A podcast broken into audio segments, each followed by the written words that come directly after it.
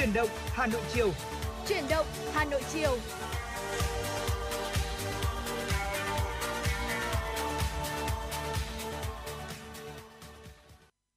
Xin được chào đón quý thính giả của FM96. Chúng ta lại cùng gặp nhau trong khung giờ quen thuộc của chuyển động Hà Nội chiều, trực tiếp từ 16 giờ tới 18 giờ trên kênh FM96 của Đài Phát thanh Truyền hình Hà Nội. Xin được chúc quý vị sẽ có những phút giây thư giãn, à, thoải mái cùng với chúng tôi. Ngày hôm nay, Phương Nga cùng với Lê Thông sẽ đồng hành cùng với quý vị. Dạ vâng, xin được chào Phương Nga và chào quý vị thính giả. À, thưa quý vị và các bạn, những ngày này thì những hoạt động hỗ trợ nhau trong mùa dịch Covid-19 chính là điều mà chúng ta đang cảm nhận rõ rệt nhất à, từ không gian mạng của chúng ta, ừ. ví dụ như là từ chiếc điện thoại thôi, đặc biệt là qua ứng dụng Zalo, Zalo Connect ạ. Thì không biết là quý vị ở đây chúng ta đã thử trải nghiệm tính năng này chưa?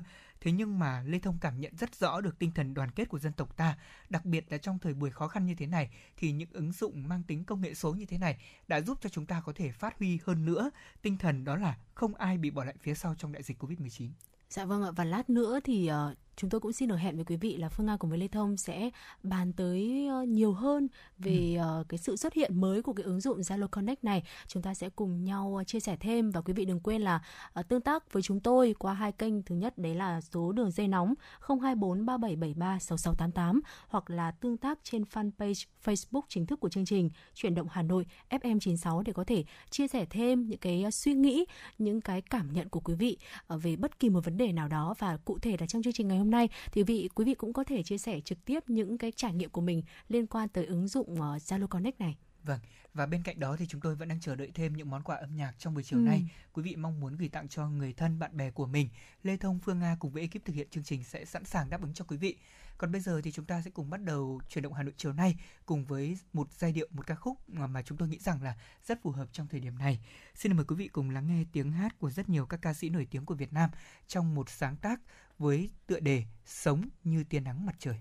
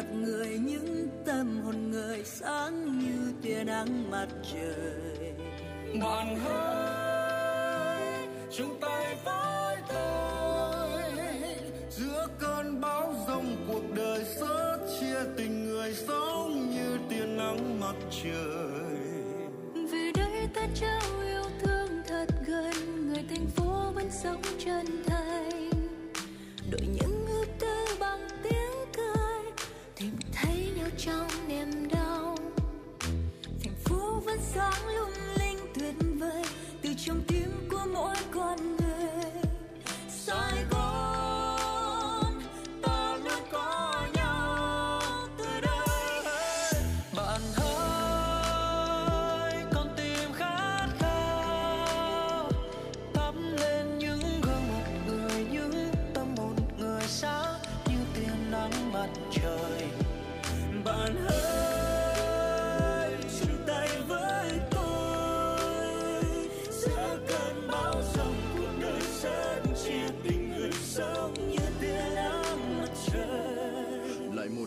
về. Ngoài trời lác đác, mưa lòng người hôm nay sao não nề? Nhìn sài gòn đã khác, xưa xa xa tiếng còi văng vẳng, làm ta tiếng người. Căng thẳng lấy đi tiếng cười, vòng là kèm cặp lòng nặng, nhưng không bao giờ được để bản thân tiêu cực và biếng lười.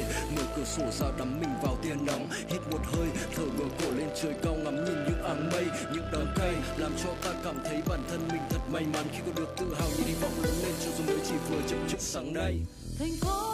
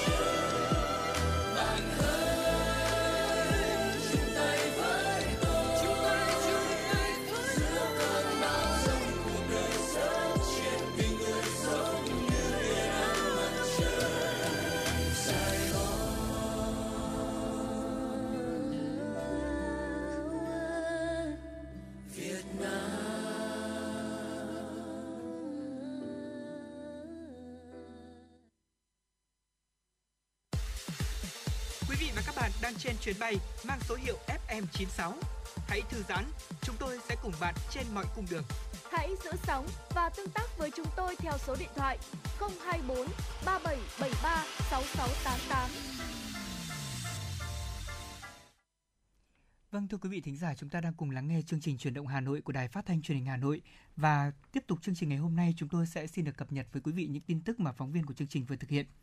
Cục Phòng vệ Thương mại Bộ Công Thương đang cập nhật liên tục và định kỳ danh sách các mặt hàng của Việt Nam có nguy cơ bị đội lốt Made in Việt Nam để xuất khẩu. Hiện gỗ rán Việt Nam đang bị điều tra lần tránh thuế, chống bán phá giá, chống trợ cấp do nghi ngờ có hiện tượng doanh nghiệp nước ngoài trà trộn, đội lốt hàng Made in Việt Nam để xuất khẩu.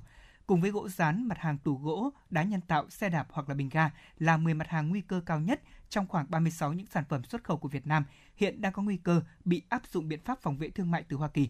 Với những tính toán chi tiết trên số liệu thì ngành công thương có những phương án để giúp doanh nghiệp minh bạch về thị trường, sàng lọc doanh nghiệp.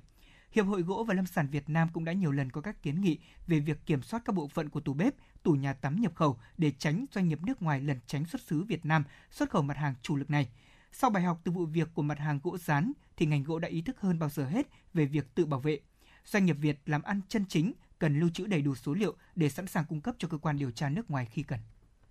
Thưa quý vị, hiện nhiều tỉnh thành đã bắt đầu chuẩn bị cho học sinh tiệu trường đón năm học 2021-2022. Tuy nhiên, sách giáo khoa vẫn chưa tới được tay nhiều học sinh, mặc dù Bộ Giáo dục và Đào tạo đã có văn bản gửi Ủy ban Nhân dân các tỉnh, thành phố về việc tạo điều kiện thuận lợi phát hành sách giáo khoa phục vụ cho năm học mới. Nhà xuất bản Giáo dục Việt Nam, đơn vị phát hành nhiều sách giáo khoa nhất hiện nay thông tin, trong tuần vừa qua, đơn vị đã phát hành trên 110 triệu bản về các địa phương đạt trên 85% sản lượng. Riêng sách giáo khoa lớp 2 và lớp 6 theo chương trình giáo dục phổ thông mới, đơn vị này đã cung ứng khoảng 23 triệu bản, đạt 70% kế hoạch. Do vậy, những phụ huynh đăng ký mua sách tại trường có thể liên hệ với trường để nhận. Nếu tự mua, đại diện nhà xuất bản Giáo dục Việt Nam gợi ý phụ huynh có thể đặt hàng tại hệ thống bán lẻ hoặc là mua trực tuyến. Trường hợp bất khả kháng, phụ huynh học sinh có thể sử dụng miễn phí phiên bản điện tử. Do ảnh hưởng của dịch bệnh COVID-19, nhiều doanh nghiệp đã phải rút lui khỏi thị trường, trong đó có một số doanh nghiệp quy mô vừa và lớn. Do vậy, nhiều chuyên gia cho rằng giải pháp hỗ trợ phải tăng liều, mạnh mẽ hơn. Hầu hết các doanh nghiệp đều phải đang đối mặt với việc không tiêu thụ được sản phẩm vì bị ách tắc ở khâu lưu thông vận chuyển, thiếu nguyên liệu đầu vào. Thêm nữa lại không tiếp cận được nguồn vốn ngân hàng và phát sinh các chi phí trong quá trình thực hiện chống dịch nên khó có thể đảm bảo lâu dài nguồn thu nhập cho người lao động. Nhiều chuyên gia kinh tế cho rằng chính sách hỗ trợ giảm thuế nên phân theo từng vùng cụ thể. Đối với các cơ sở kinh doanh ở vùng dịch, gần như các hoạt động bị đóng băng, không có doanh thu để nộp thuế, có thể miễn 100% cho họ. Những doanh nghiệp không ở vùng dịch cũng chịu tác động chung của dịch bệnh thì có thể miễn 50%. Ngoài ra, chính phủ cũng cần có những giải pháp hỗ trợ các doanh nghiệp theo hướng giảm về chi phí, vốn, vận tải, logistics, đất đai, chi phí về các thủ tục hành chính. Thưa quý vị, quá sốt ruột trước tình trạng giải ngân vốn đầu tư công chậm trễ, Thủ tướng Chính phủ vừa ra công điện yêu cầu tăng cường kỷ cương, kỷ luật, cương quyết điều chuyển vốn nếu chậm giải ngân. Không chỉ do ảnh hưởng của COVID-19, việc giải ngân chậm trễ còn do nguyên nhân chủ quan như vai trò người đứng đầu chưa được phát huy đầy đủ, công tác lập kế hoạch vốn chưa sát với thực tế.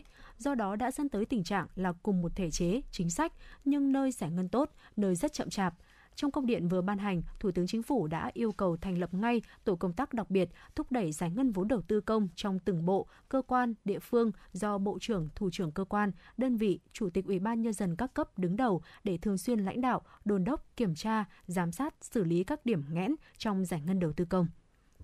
Dạ vâng thưa quý vị, đó là những thông tin mà phóng viên của chương trình vừa cập nhật đến quý vị thính giả. Trong suốt chương trình ngày hôm nay, có bất cứ thông tin nào, chúng tôi sẽ cùng liên tục cập nhật để quý vị và các bạn chúng ta có thể nắm được.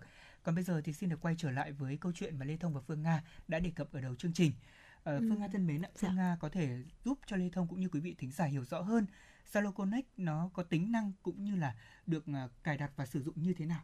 Dạ vâng ạ, như đã đề cập từ đầu chương trình tới quý vị thì chúng tôi có đề cập tới uh, ứng dụng Zalo Connect. Đây là một ứng dụng mới được phát triển bởi Zalo, uh, là tính năng được tích hợp trực tiếp vào trong ứng dụng Zalo. Uh, người dùng thì sẽ không cần phải cài đặt thêm ứng dụng từ bên ngoài mà chỉ cần uh, cập nhật lên phiên bản Zalo mới nhất trong điện thoại của mình và ngay từ cái tên của nó thì chúng ta đã có thể uh, đoán được cái mục đích mà Zalo họ muốn hướng đến khi mà phát triển thêm cái tính năng Zalo Connect này, đó chính là muốn kết nối cộng đồng người sử dụng Zalo, trong đó thì sẽ có những hoàn cảnh khó khăn cần sự trợ giúp, tương trợ giữa mọi người trong cộng đồng với nhau, rất là thiết thực trong mùa dịch ờ, như thế này. Và để truy cập vào Zalo Connect thì sẽ rất là đơn giản thôi quý vị chỉ cần ờ, mở Zalo lên ờ, vào mục nhật ký ngay ở phía dưới dòng ghi trạng thái thì sẽ có một banner giới thiệu về Zalo Connect và chọn vào tham gia ngay là đã có thể truy cập vào Zalo Connect rồi. Ngay ở giao diện tiếp theo thì Zalo Connect sẽ có hai sự lựa chọn cho người dùng. Nếu như mà cần sự giúp đỡ thì chúng ta sẽ chọn mục ở phía bên trên, còn nếu như mà muốn giúp đỡ người khác thì chọn mục ở dưới.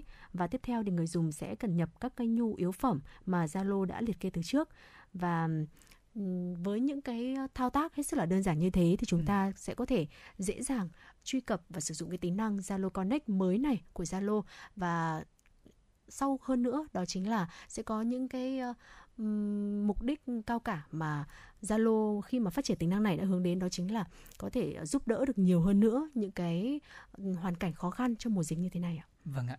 Thực ra thì việc làm từ thiện không cần phải quá xa xôi ở đâu đúng không ạ? Dạ vâng. Ngay trên chiếc smartphone của mình thì chúng ta cũng có thể kết nối để có thể hỗ trợ những người yếu thế trong mùa dịch như thế này.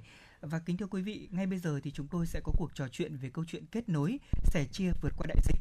Ờ, mời quý vị và các bạn cùng gặp gỡ với biên tập viên Lưu Hường ờ, của ừ. Đài Phát thanh Truyền hình Hà Nội của chúng tôi để cùng nghe chị có thêm một ít phút chia sẻ cùng với thính giả của truyền động Hà Nội.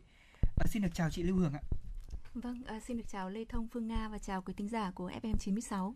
Vâng, ở Lê Thông được biết là chị Lưu Hường thì hiện cũng đang sử dụng tính năng Zalo Connect rồi và chị có thể cho Lê Thông được biết là vì sao mà chị lại biết đến tính năng này được không? À, Lê Thông và Phương Nga biết không, à, lúc ngay từ lúc đầu thì mình cũng không biết đến Zalo Connect đâu. À, một hôm thì vô tình mình đọc được một bài báo à, có đề cập đến cái tính năng này, giới thiệu tính năng này. À, mình đọc thì mình thấy ôi rất là ý nghĩa. Cái tính năng này nếu mà đưa vào sử dụng thì ý nghĩa quá bởi vì nó mang ý nghĩa là kết nối và giúp đỡ những cái hoàn cảnh khó khăn đang gặp khó khăn trong cái đại dịch Covid-19 thì mình mới mở điện thoại ra thì bất ngờ là ô ngay nó ở ngay trên đầu của điện thoại mà lâu ừ. nay mình dùng Zalo mình không để ý tới thế là mình mới truy cập vào đó thì mới nhìn thấy những cái tính năng có phía trên thì là người cần giúp đỡ này ở phía dưới là dành cho những người có thể giúp đỡ người khác mình đã truy cập vào đó và mình biết rằng là à có những hiện lên những cái danh sách mà những cái người đang gặp khó khăn họ cần hỗ trợ khẩn cấp và những cái người đấy họ ở ngay bên cạnh mình ở ở gần khu vực mình sinh sống và mình biết rằng là ồ cái tính năng thể thật là tuyệt vời nếu như mà mọi người ai cũng biết đến cái tính năng này và uh, nếu mà mình có khả năng để giúp đỡ người khác hoặc là kể cả những người mà người ta biết tính năng này mà họ đang gặp khó khăn họ đăng tin lên đó thì sẽ được nhận được cái sự hỗ trợ của cộng đồng thì rất là hay Vâng ạ. À, thưa chị Lưu hường là thực tế thì tính năng Zalo Connect đúng là mang một ý nghĩa rất là tuyệt vời đúng không ạ? Chúng ta vừa dễ dàng thao tác À, tuy nhiên có một điều mà Lê Thông ngày hôm nay khi uh, check uh, các bảng tin trên Facebook thì mọi người có đặt ra một khó khăn của Zalo Connect đó là việc uh, kết nối và việc xác định là xem là người mong muốn được trợ giúp thì có đúng hoàn cảnh của họ như vậy không. Thế thì bản ừ. thân chị Lưu Hương tôi biết là chị cũng đã uh, tham gia trợ giúp cho những người yếu thế như vậy rồi thì chị có thể chia sẻ cho thính giả là mình làm cách nào để có thể xác định chính xác được hoàn cảnh đối tượng họ đang mong muốn được mình giúp đỡ uh, khi mà mình đọc cái bài giới thiệu về Zalo Connect ấy, cũng có rất là nhiều cái băn khoăn của một số người khi mà họ lo lắng rằng là những cái đối tượng mà họ kêu gọi sự giúp đỡ ở trên đó thì sợ rằng là họ là những người mà không có thật ý, lợi dụng cái lòng tốt người khác. Tuy nhiên rằng là mình thấy rằng là cái tính năng của Zalo Connect khi mà uh, mình truy cập vào đó thì là những cái danh sách mà những người cần hỗ trợ đều là những người sống quanh ta hết. Họ là những người ở cùng tổ dân phố với mình này ừ. cùng cái khu vực mình sinh sống này. Nếu như mà mình hàng ngày ấy mình đi làm hoặc là tiếp xúc với mọi người xung quanh mình để ý thì là mình sẽ biết được họ. Uh, và nếu như mà chúng ta không biết được họ thì chúng ta có thể hỏi thông tin ở tổ dân phố dạ. tức là khi mà mình nhìn những cái thông tin mà những cái người cần trợ giúp hiện lên trên cái Zalo Connect mà mình xem đó thì là mình biết được là họ ở cái khu mình sống họ chỉ cách mình có mấy nhà thôi tức là vâng. cái khu mình sống thì rất là nhiều cái khu người ta cho thuê uh, những công nhân trọ này những sinh viên họ thuê này hàng ngày thì có thể mình không gặp họ nhưng mà những cái bác mà tổ trưởng tổ dân phố hoặc tổ phó hoặc các tổ viên đấy họ vâng. nắm rất rõ và mình thì lại có số điện thoại của những người đó thế là khi mà mình biết là họ có cần sự giúp đỡ họ đăng tin lên đó thì một là mình gọi điện trực tiếp để mình trao đổi với họ xem là họ khó khăn như thế nào sau đó thì mình check in lại cái thông tin uh, hỏi từ cái bác tổ trưởng tổ, dân phố là cái trường hợp này có phải là đang ở trên cái tổ dân phố của mình và có khó khăn như thế không vâng. các bác nói rằng là đúng như thế đấy và mình cũng có thể hỏi những cái người sống xung quanh nhà mình đó dạ. thì thì họ cũng biết ở trong cái quá trình mà tiếp xúc hàng ngày đấy thì họ họ nắm được cái thông tin rất là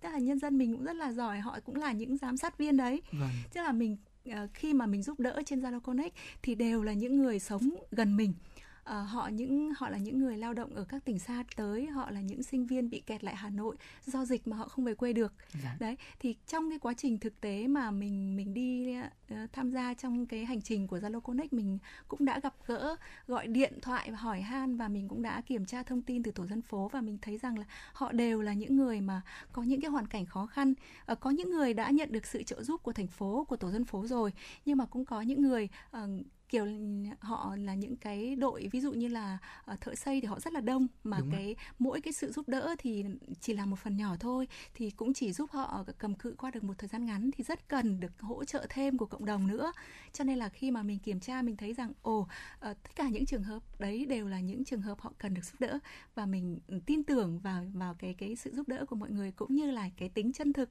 ở trên Zalo Connect Dạ vâng. À, thực ra thì đối với những người lần đầu tiên có thể là làm quen với cách hỗ trợ này thì họ cũng đang còn nhiều bỡ ngỡ chính vì vậy mà như chị Lưu Hương vừa phân tích thì quý vị có thể thấy rằng Zalo luôn có tính năng đó là có thể kết hợp định vị. Chính vì thế mà chúng ta có thể khoanh vùng được đối tượng mà mình giúp đỡ là những ai đúng không ạ? Đúng rồi. Và thưa chị Lưu Hương là vậy thì trong suốt quá trình mà hỗ trợ cho những đối tượng như vậy thì có câu chuyện hay có một ý nghĩa truyền cảm hứng nào mà chị mong muốn gửi đến thính giả của truyền động Hà Nội chiều nay để có thể lan tỏa hành động đẹp của mình đến rộng hơn với những người mà chúng ta đang mong muốn có thể giúp đỡ người khác trong đại dịch này? Uh, trong quá trình mà mình đi gặp gỡ hoặc là mình uh, tham gia cái hành trình của Zalo Connect đó thì mình gặp uh, rất là nhiều những cái cái trường hợp mà uh, những cái người lao động nghèo đó uh, họ bị kẹt lại ở thủ đô uh, họ là những thợ xây có những người họ từ trên vùng cao xuống tức là họ họ không quen thông thuộc địa hình thì họ chỉ biết là ở đấy thôi và uh, có những người đã được tổ dân phố hỗ trợ khi mà mình gọi đến thì khi mà họ đăng tin lên thì cách đó mấy ngày rồi? Thì mình đọc cái tin đó là đã cũ cách khoảng tầm khoảng 3 4 ngày. Thì khi mình liên hệ với họ thì họ trả lời mình là, chị ơi ờ, bọn em lại vừa được thành phố và tổ dân phố hỗ trợ rồi. Thì ờ, bọn em ờ, bây giờ đã có lương thực nhu yếu phẩm rồi. Thì chị hãy để dành những cái phần quà đó để hỗ trợ cho những người khác khó khăn hơn. Mình cảm thấy là họ, như thế họ họ rất là, cái cái cái tinh thần của họ vì vì cộng đồng. Họ không hề có tính vụ lợi trong cái chuyện này. Tức là khi đã được giúp đỡ rồi, họ nhận cái sự giúp đỡ rồi. Họ rất cảm ơn uh, mình cảm ơn những người mà đã giúp đỡ họ và họ thấy đủ rồi thì họ không nhận nữa. Và họ dành những cái phần quà đấy để giúp đỡ cho những người khác. Uh, trong ngày hôm qua là cái ngày mà rất là đặc biệt ngày uh, lễ Vu Lan đó. Vâng. Thì nếu như bình thường chúng ta không có dịch Covid-19 thì rất nhiều người sẽ muốn được trở về bên gia đình, uh, trở về với cha mẹ, với anh em, bạn bè để cùng nhau sum vầy trong một cái ngày lễ Vu Lan thật là ý nghĩa. Tuy nhiên là vì chúng ta đang phòng chống dịch Covid-19, ai ở đâu thì ở yên đấy và tất cả những người kể cả những người phòng chống dịch ở trên tuyến đầu họ cũng không thể trở về được.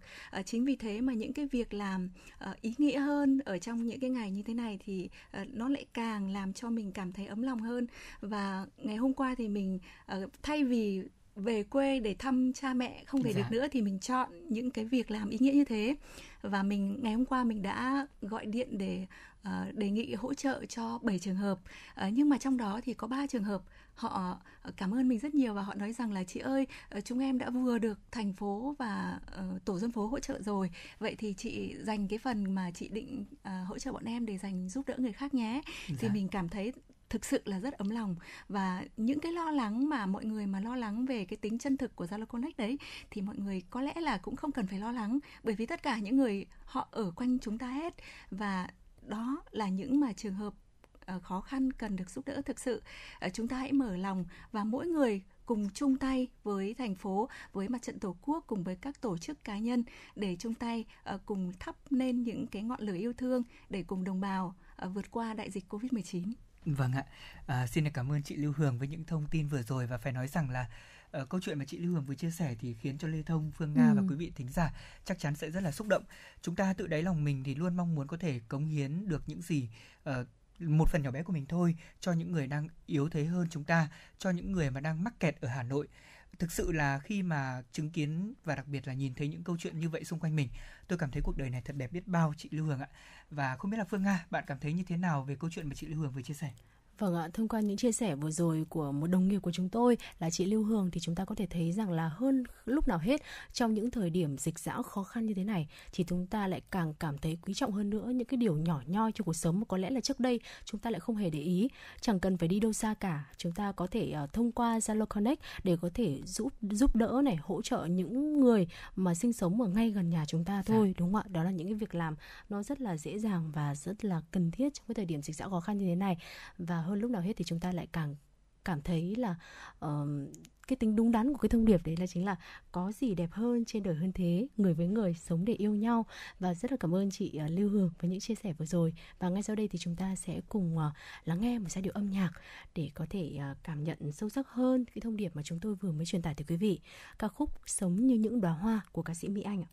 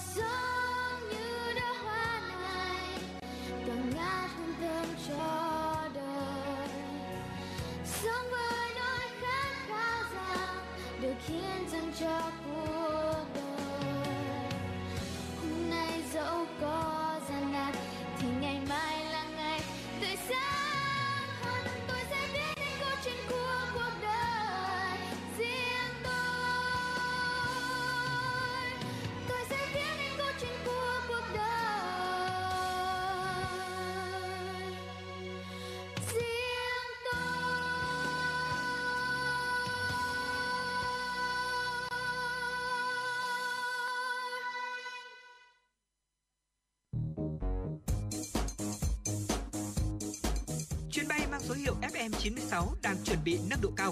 Quý khách hãy thắt dây an toàn, sẵn sàng trải nghiệm những cung bậc cảm xúc cùng FN96.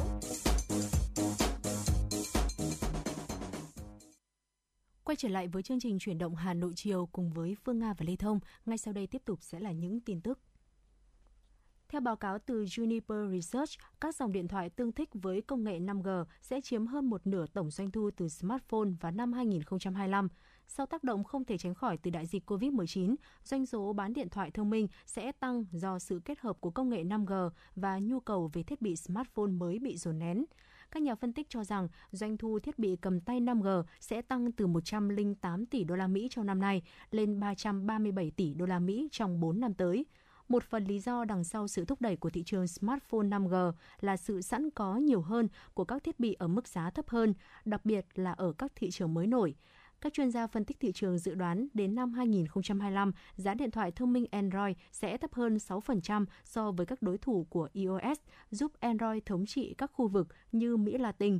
Các nhà phân tích đề xuất các nhà cung cấp nên tận dụng hết khả năng của mạng 5G để làm cho thiết bị của họ trở nên hấp dẫn hơn đối với người tiêu dùng. Tốc độ, dung lượng và độ trễ của 5G sẽ là động lực thúc đẩy các dịch vụ điện toán đám mây di động, cho phép điện thoại thông minh giảm tải các tác vụ nhất định và sử dụng tài nguyên cho các quy trình khác. Tuần qua, báo chí châu Âu khẳng định giá cà phê sẽ tăng cao từ đầu tháng 9 khi thị trường nguyên liệu thế giới vận hành bình thường sau những tháng mùa hè. Brazil mất mùa cà phê, Colombia biến động chính trị, Việt Nam, Indonesia đối phó với dịch bệnh. Tin tức từ tất cả các cường quốc sản xuất cà phê đều không thuận lợi trong thời điểm nhu cầu tiêu thụ cà phê trên thế giới vẫn tiếp tục tăng. Cà phê đang chịu sức ép tăng giá ở mọi phân khúc, từ cà phê nguyên liệu, cà phê rang xay, cà phê viên nén cho đến cà phê ly trong quán. Giá cà phê Arabica đã tăng vọt vào cuối tháng 7 năm nay, cao gấp đôi so với tầm này của năm ngoái và là cao nhất kể từ 7 năm trở lại đây. Dù giá cả có biến động như thế nào thì những người đam mê cà phê vẫn sẽ tiếp tục uống. Do đó thì các hãng chế biến đã thông báo là sẽ tăng giá cà phê rang xay vào đầu tháng tới. Thưa quý vị, giá của đồng Bitcoin đã đạt mức cao nhất trong 3 tháng qua. Theo Coindesk, Bitcoin tiếp tục đà tăng giá của mình khi hiện đã vượt mốc 50.000 đô la Mỹ. Đây là mức giá cao nhất của Bitcoin trong hơn 3 tháng qua. Trước đó thì Bitcoin đạt mức giá kỷ lục hơn 64.000 đô la Mỹ vào tháng 4. Tuy nhiên đồng tiền kỹ thuật số này thì đã bị bán tháo mạnh vào tháng 6 và tháng 7. Có thời điểm giá Bitcoin đã xuống dưới ngưỡng 30.000 đô la Mỹ. Việc bán tháo này xuất phát từ việc Trung Quốc áp dụng những quy định mới trong việc quản lý các loại tiền điện tử. Điều này dẫn đến nhiều hoạt động khai thác Bitcoin phải đóng cửa tại Trung Quốc và chuyển đến nơi khác. Tuy nhiên, từ giữa tháng 7 thì giá Bitcoin đã tăng ổn định trở lại. Cách đây ít ngày, thị trường tiền điện tử được thúc đẩy bởi những thông tin từ Coinbase. Tuần trước, Coinbase thông báo sẽ mua 500 triệu đô la Mỹ tiền điện tử trên bảng cân đối kế toán của mình. Ngoài ra, Coinbase cũng có kế hoạch đầu tư 10% của tổng lợi nhuận tạo ra vào tài sản kỹ thuật số trong tương lai. Bên cạnh đó, thông tin hãng thanh toán PayPal cho biết sẽ ra mắt dịch vụ cho phép khách hàng mua, giữ và bán các loại tiền điện tử cũng đã tác động tích cực đến thị trường.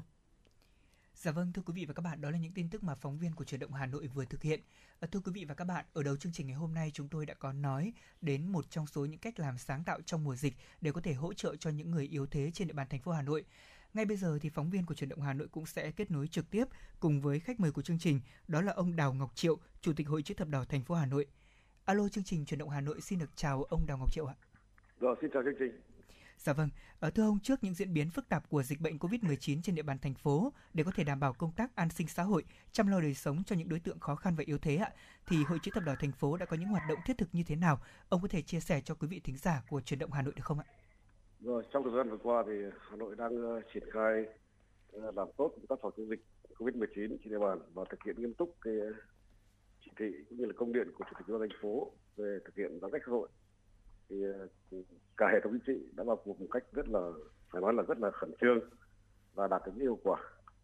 Đối với hội chữ thập đỏ thành phố Hà Nội thì chúng tôi đã có những hoạt động rất là thiết thực tạo được sự tin tưởng của chính quyền cấp ủy đảng và chính quyền đặc biệt là đối với người dân. Chúng tôi đã tổ chức ờ, tập trung công tác tuyên truyền vận động hội viên tình nguyện viên và các tầng lớp nhân dân thực hiện nghiêm túc công tác phòng chống dịch covid tại ờ, địa phương và đơn vị mình. Rồi là tích cực tham gia các ờ, tổ chốt trên địa bàn các khu dân cư tổ dân phố. À, tiếp theo là chúng tôi đã vận động các nguồn lực trong xã hội nhất là những nhà tâm đã đồng hành cùng với hội chữ thập đỏ các cấp trong thời nhiều năm qua và đặc biệt nữa là chúng tôi đã triển, triển khai thực hiện cái chiến dịch uh, kết nối cộng đồng vượt qua thách thức do Trung ương Hội chữ thập đỏ Việt Nam phát động với mục đích là hỗ trợ cho các đối tượng yếu thế trong xã hội như những người khuyết tật, người già cô đơn, các à, trại các trẻ em trại mồ côi, rồi người lao động và sinh viên ngoại tỉnh đang phải thực hiện giãn cách xã hội tại Hà Nội, rồi triển khai các à, suất cơm miễn phí cho các bệnh viện cho các bệnh nhân tại các bệnh viện tại Hà Nội. Ờ, với mục tiêu chiến dịch là hỗ trợ khoảng ờ, 10.000 cá nhân có hoàn cảnh khó khăn. Ờ, riêng thành hội thì chúng tôi sẽ đấy là riêng thành hội 10.000 đấy, còn các cấp cơ sở hội sẽ là 40.000 cái xuất quà cho những người khó khăn. Tổng dự kiến trong cái chương trình tổng chương trình của các cấp hội của thành phố Hà Nội sẽ là 50.000 xuất quà, ước tính khoảng 10 tỷ đồng. Đấy là công tác vận động. Thời gian thực hiện trong cái chiến dịch này là tháng 8, tháng 9 và tháng 10 và chúng tôi tập trung trong tháng 8 và tháng 9 Ờ, kết quả đến thời điểm hiện nay thì chúng tôi đã đạt được 40.000 kết quả và thành hội triển khai vận động nguồn lực là được 10.000 suất và các cấp hội của cơ sở các quận huyện xã phường thị trấn ấy, trên địa bàn thành phố là được 30.000 ờ, xuất quà với tổng giá trị là trên ờ, trên 9 tỷ đồng. Dạ. Vâng ạ, thưa ông, ngoài tiếp nhận ủng hộ từ ờ, Hội chữ thập đỏ và Mặt trận Tổ quốc thành phố thì uh, trong giai đoạn này đã có nhiều cá nhân uh, tích cực đóng góp trực tiếp với những uh, hoàn cảnh khó khăn bằng các hội nhóm trên Facebook hay là thông qua Zalo thì ông có đánh giá gì về hoạt động này ạ? ở đây là một cái cái cái cái việc triển khai theo cái Zalo hoặc Facebook một cái, thành lập một cái nhóm để vận động các nguồn lực và cũng như là bỏ công sức ra, thành lập thành một cái nhóm để trực tiếp đến các điểm, các nơi khó khăn như là các điểm cách ly à, của thành phố. Mà tập trung rất là đông người cách ly trong đấy để hỗ trợ cho các lực lượng tham gia rồi hỗ trợ cho người bị cách ly. Rồi là trực tiếp đến những nơi à, cách ly của à, những cái địa địa bàn bị cách ly phong tỏa. Để thực hiện tốt công tác phòng chống dịch thì chúng tôi cho rằng là đây là một cái hoạt động, những hình ảnh rất là đáng trân trọng. Vâng thể hiện cái tinh thần tương thân tương ái nhất là cái ờ, khơi gậy khơi dậy được cho các các các người dân khác những đối tượng khác để thực hiện cái uh, tinh thần khơi dậy tinh thần truyền của truyền thống Việt Nam là lá lành đùm lá rách để uh, tạo thành một cái hình ảnh đẹp để thành những tấm gương đẹp để lan lan tỏa những tấm gương đấy để người các cộng đồng người xã khác trong xã hội để triển khai thực hiện giúp đỡ nhau trong cuộc sống. Đây là một tôi nghĩ rằng đấy là một hành động đẹp và đáng được cẩn trọng tuy nhiên thì ờ, những cái ờ, nhóm này thì ờ, thực hiện thì chúng tôi vẫn liên tục đồng hành cùng các bạn để ra được tuyên truyền tốt, thực hiện tốt cái 5 k để đảm bảo an toàn, giữ an toàn cho chính các các nhóm, các tổ đấy để thực hiện ừ, tốt cái phòng chống dịch. Dạ vâng. À, xin được cảm ơn ông với ờ, chia sẻ vừa rồi và thưa quý vị thính giả và thưa ông Đào Ngọc Triệu, để có thể huy động nguồn lực thực hiện tốt được công tác phòng chống dịch bệnh COVID-19 thì công tác kêu gọi ủng hộ quỹ vaccine phòng chống dịch của thành phố tính đến thời điểm này thì ờ, đã thu nhận được kết quả như thế nào ạ? Và ông có thể chia sẻ thêm thông tin này đến quý vị thính giả đang nghe chương trình của chúng ta được không ạ? Cái thông tin mà triển khai vận động các doanh nghiệp, các tổ chức trên địa bàn thành phố Hà Nội để mua vaccine tiêm cho người dân ấy, thì chúng tôi thấy rằng là việc này là thành ủy và ủy ban thành phố đã giao cho mặt trận tổ quốc uh, là cơ quan chủ trì. Chúng tôi thấy rằng là đạt đến thời điểm này đạt được cái kết quả rất là đáng khích lệ. Rất nhiều doanh nghiệp rất nhiều các uh, mạnh thường quân đã đồng hành và đến uh, mặt trận tổ quốc thành phố để uh, ủng hộ cái quỹ này. Đến thời điểm này chúng tôi nghĩ rằng là được uh, sắp xỉ 50 tỷ theo tôi theo tôi được biết rồi còn cụ thể chính xác đến thời điểm ngày hôm nay thì cũng cũng cũng cũng cũng uh, theo tôi xem lại nhưng mà đến thời điểm này là khoảng sắp xỉ 50 tỷ ạ. Dạ vâng ạ. Xin cảm ơn ông cũng đã dành những thời gian quý báu của mình với Đài Phát thanh Truyền hình Hà Nội. Và chúng tôi một lần nữa xin được cảm ơn ông Đào Ngọc Triệu, Chủ tịch Hội chữ thập đỏ thành phố Hà Nội đã tham gia chia sẻ trong chương trình truyền động Hà Nội chiều nay. Xin được chúc ông sức khỏe cũng như là chúc cho Hội chữ thập đỏ thành phố Hà Nội sẽ đạt được thật nhiều kết quả hỗ trợ cho người dân vượt qua đại dịch Covid-19. Một lần nữa xin được cảm ơn ông.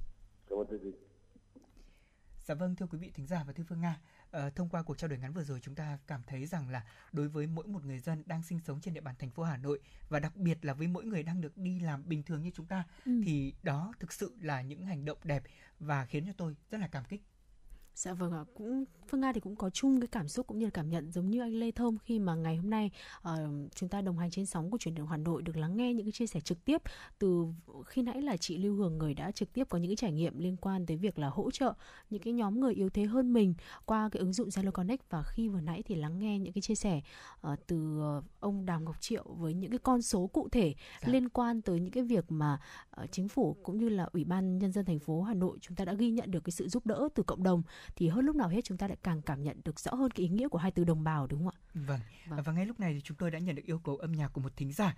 Ờ, chị thì muốn gửi tặng uh, chủ tịch uh, là khách mời của chúng ta vừa rồi, chủ tịch à, hội chữ thập vâng đỏ thành phố Hà Nội ông Đào Ngọc Triệu cùng với các tình nguyện viên áo đỏ ca khúc để gió cuốn đi. Và đây cũng là món quà âm nhạc mà những người thực hiện chương trình mong muốn gửi tới những người đang làm nhiệm vụ trên tuyến đầu phòng chống dịch của cả nước. Mong cho quý vị sẽ luôn có thật nhiều sức khỏe và chúng ta sớm hoàn thành được nhiệm vụ của mình.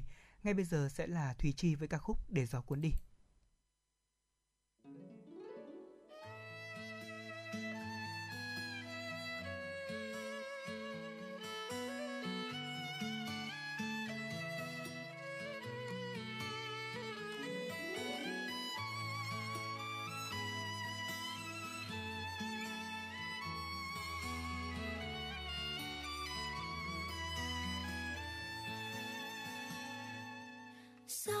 Trong đời sống. Cần có một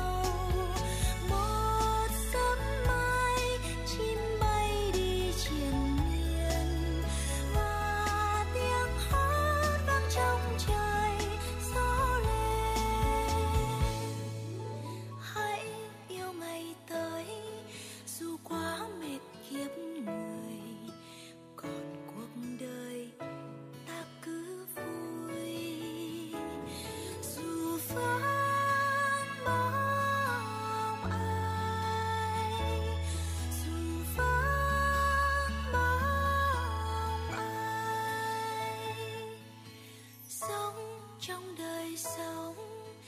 Cần có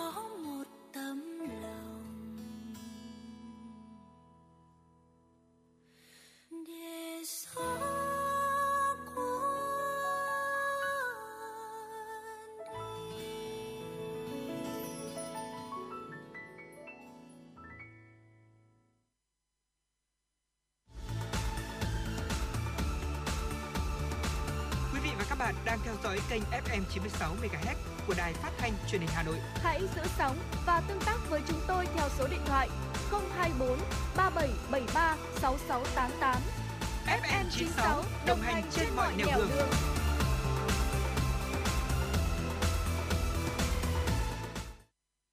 Dạ vâng thưa quý vị thính giả, chúng ta đang cùng đồng hành với nhau trong chương trình truyền động Hà Nội. Chúng tôi xin được chuyển qua những thông tin về văn hóa giải trí. Thưa quý vị, sau khi Joy rộ tin hẹn hò, thì SM Entertainment đã chính thức lên tiếng xác nhận thành viên Red Velvet đang hẹn hò cùng với nam ca sĩ Crush. Ngày hôm nay, chỉ vài giờ sau khi xuất hiện tin đồn hẹn hò của người này, thì công ty chủ quản đã chính thức lên tiếng xác nhận thông tin này. Theo đó, thành viên nhóm nhạc nữ Red Velvet hiện đã hẹn hò với nam ca sĩ Rudd được 5 tháng rồi. Đây cũng là lần đầu tiên mà hai người này cùng kết hợp. Tuy nhiên cả hai đã nhanh chóng trở nên thân thiết và quyết định giữ liên lạc ngay sau đó. Sau thời gian tìm hiểu thì các cặp đôi đã hẹn hò chính thức. Ngay sau khi SM lên tiếng về xác nhận vụ việc này, người hâm mộ đã vô cùng háo hức về chuyện tình của thành viên Red Velvet và nam ca sĩ Ryan B. Người đã gửi những lời chúc mừng sinh nhật và những lời chúc yêu thương tới cặp đôi này trong thời gian trước và đặc biệt những fan hâm mộ hiện tại cũng hy vọng rằng chuyện tình của họ sẽ tiếp tục được bền vững như mối quan hệ trước đó. MV Mayday cũng đã nhanh chóng hot trở lại. Những cảnh tình tứ trong MV này cũng đã ngay lập tức thu hút được sự chú ý của khán giả yêu nhạc K-pop. Tiếp nối sẽ là một thông tin à, liên quan tới một à, nhóm nhạc khác à, K-pop thưa quý vị, nhóm nhạc Blackpink. Vào sáng ngày hôm nay thì công ty giải trí YG Entertainment đã tung teaser đầu tiên nhằm thông báo về màn ra mắt solo của Lisa, thành viên nhóm nhạc Blackpink. Đây là động thái đầu tiên đến từ công ty chủ quản sau nhiều ngày im hơi lặng tiếng về lịch trình solo của nữ thần tượng người Thái này. Ngay sau khi teaser poster được đăng tải, những người hâm mộ đã tỏ ra vô cùng háo hức và mong chờ vào màn solo sắp tới. Đặc biệt với hình ảnh Lisa trong bộ đồ bó màu đỏ bị trói tay lần này thì khán giả có thể à, dự đoán đây chắc chắn sẽ là một ca khúc rất bùng nổ và mang hơi hướng phong cách sexy. Mặc dù teaser đã được hé lộ nhưng YG vẫn giữ kín về ngày ra mắt cũng như các thông tin liên quan đến màn solo lần này của em út Blackpink. Với lần ra mắt lần này thì Lisa sẽ trở thành thành viên thứ ba của nhóm nhạc này có ca khúc solo. Trước đó thì Jennie là người đầu tiên và thành công rực rỡ với à, ca khúc solo. Ca khúc này thì cũng nhanh chóng nắm giữ nhiều kỷ lục. Đầu năm nay, Rose nối tiếp người chị của mình và trở thành thành viên thứ hai ra mắt solo. Nữ thần tượng đã phát hành à, album đầu tay mang tên A với hai ca khúc On the Ground và Gold. Thưa quý vị, mới đây trên mạng xã hội Trung Quốc đã rộ tin là Triệu Lệ Dĩnh và Vương Nhất Bác sẽ tái hợp trong bộ phim Dã man sinh trưởng.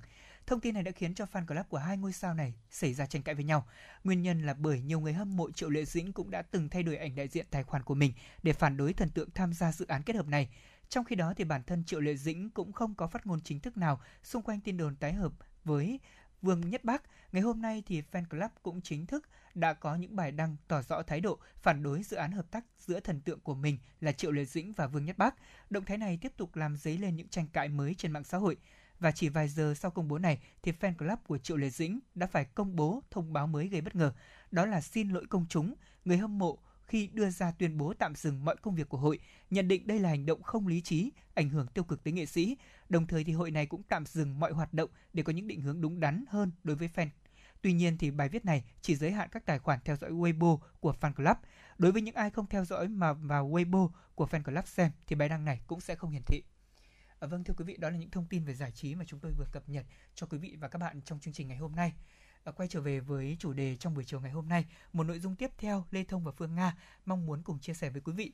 Đó là thưa quý vị, mới đây thì uh, trong công điện số 19 của Ủy ban dân thành phố về việc tăng cường các biện pháp thực hiện nghiêm giãn cách xã hội để ngăn chặn dịch bệnh COVID-19 của thành phố Hà Nội, thì Sở Giáo dục Đào tạo Hà Nội được giao tổ chức lễ khai giảng trực tiếp qua phát thanh truyền hình trên đài phát thanh truyền hình Hà Nội để tạo không khí phấn khởi cho giáo viên và học sinh.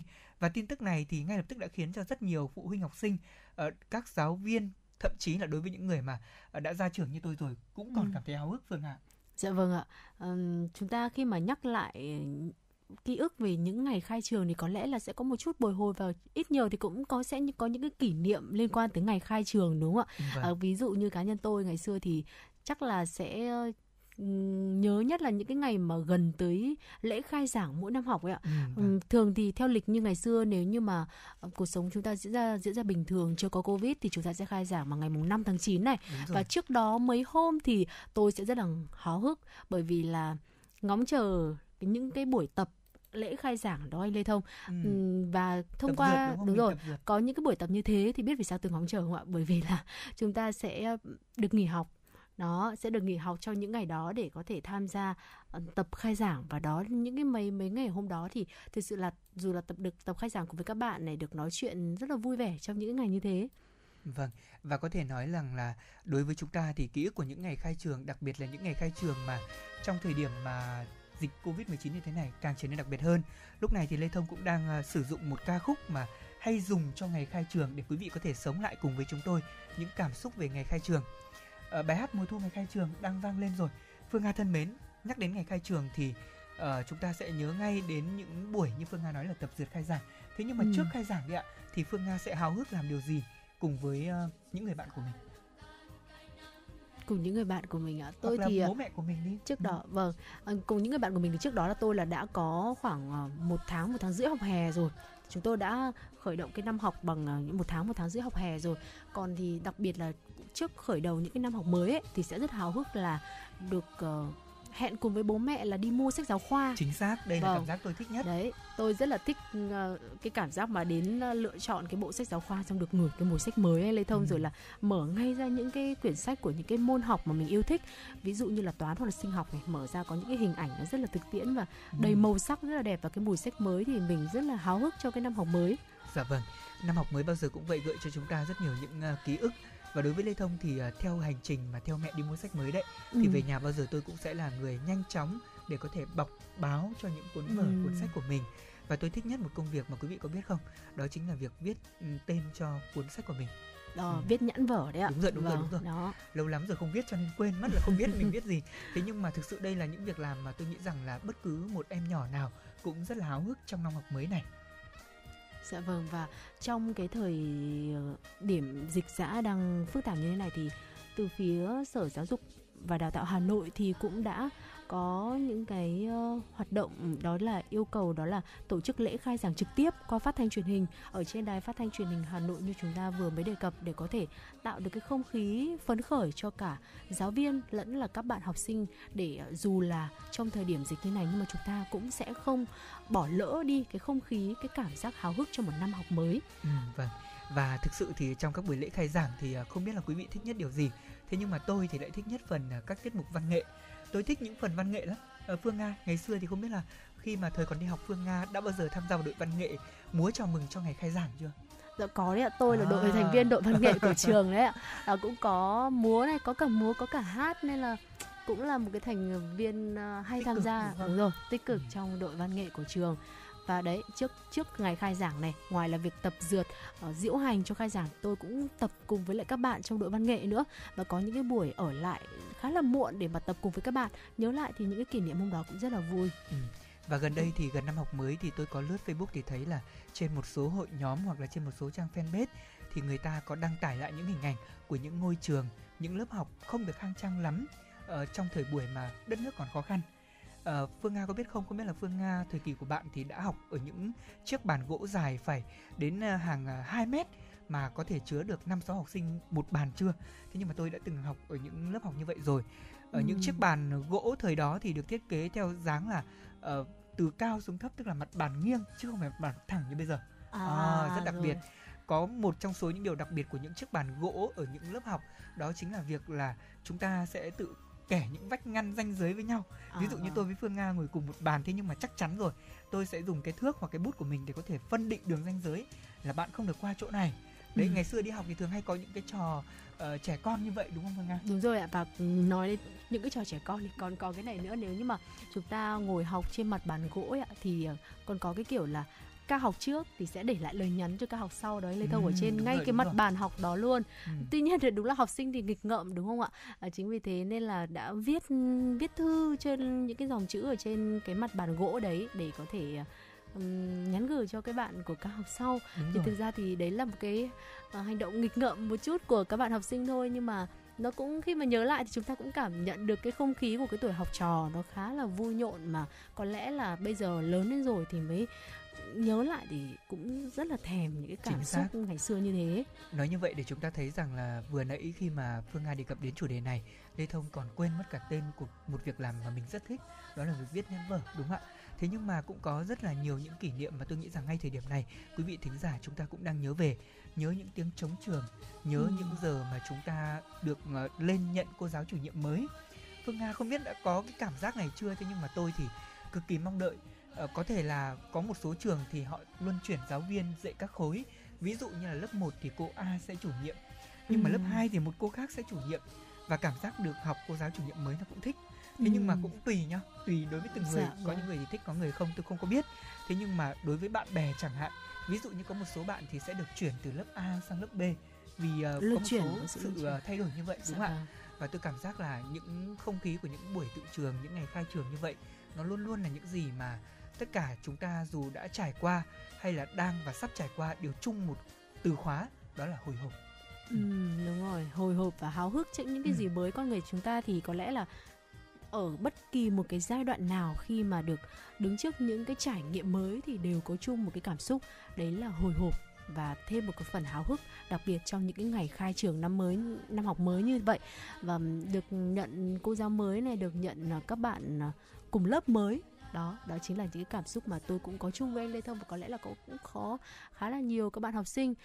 Cũng như thế và trong cái giai đoạn dịch như thế này thì chúng ta là vẫn đang phải trải qua cái giai đoạn giãn cách xã hội nên là thời điểm năm học mới, hy vọng rằng là trong đầu tháng 9 sắp tới thì có lẽ là vẫn đang trong cái giai đoạn giãn cách nhưng mà sau đó thì chúng ta sẽ nhanh chóng có thể ừ, trở lại cái cuộc sống bình thường để có thể để có thể ờ, các bạn học sinh chúng ta dừng cái thời gian học online để quay trở lại với cái nhịp sống bình thường là được đến trường, được cắp sách đến trường mỗi buổi sáng và được gặp gỡ những ờ, bạn học cùng lớp của mình và để có thể trò chuyện kể cho nhau nghe những cái kỷ niệm vui, những cái việc mà mình đã làm được trong những ngày giãn cách. Vâng, và chúng tôi cũng hy vọng rằng là tình hình dịch bệnh sẽ sớm khả quan hơn để các em học sinh có thể đến trường, nhịp sống của chúng ta có thể quay trở lại. Còn bây giờ chúng tôi muốn mời quý vị chúng ta lắng nghe nhạc phẩm Ngày đầu tiên đi học qua tiếng hát của Thùy Chi và Em For You.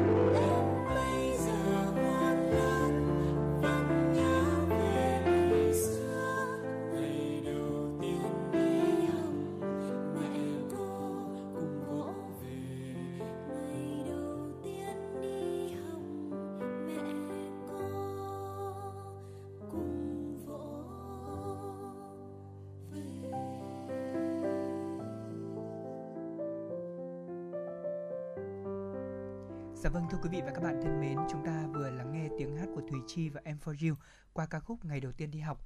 Còn bây giờ thì à, uh, trong fanpage của chương trình chuyển động Hà Nội FM96 ạ, thì Lê Thông và Phương Nga cũng đã nhận được một yêu cầu âm nhạc của một thính giả. Uh, Phương Nga có thể giúp tôi truyền tải thông điệp âm nhạc này. Vâng ạ, đó là ca khúc Hoa sữa mùa thu với sự thể hiện của ca sĩ Đinh Mạnh Ninh. Phương Nga cùng với Lê Thông xin được uh, phát ca khúc này để có thể dành tặng tới cho vị thính giả đang lắng nghe chương trình và cũng rất là mong có thể nhận được thêm nhiều hơn nữa những sự tương tác từ quý vị thính giả. Và các quý vị đừng ờ, đi đâu cả, chúng tôi sẽ quay trở lại trong ít phút nữa trên sóng chuyển động Hà Nội chiều.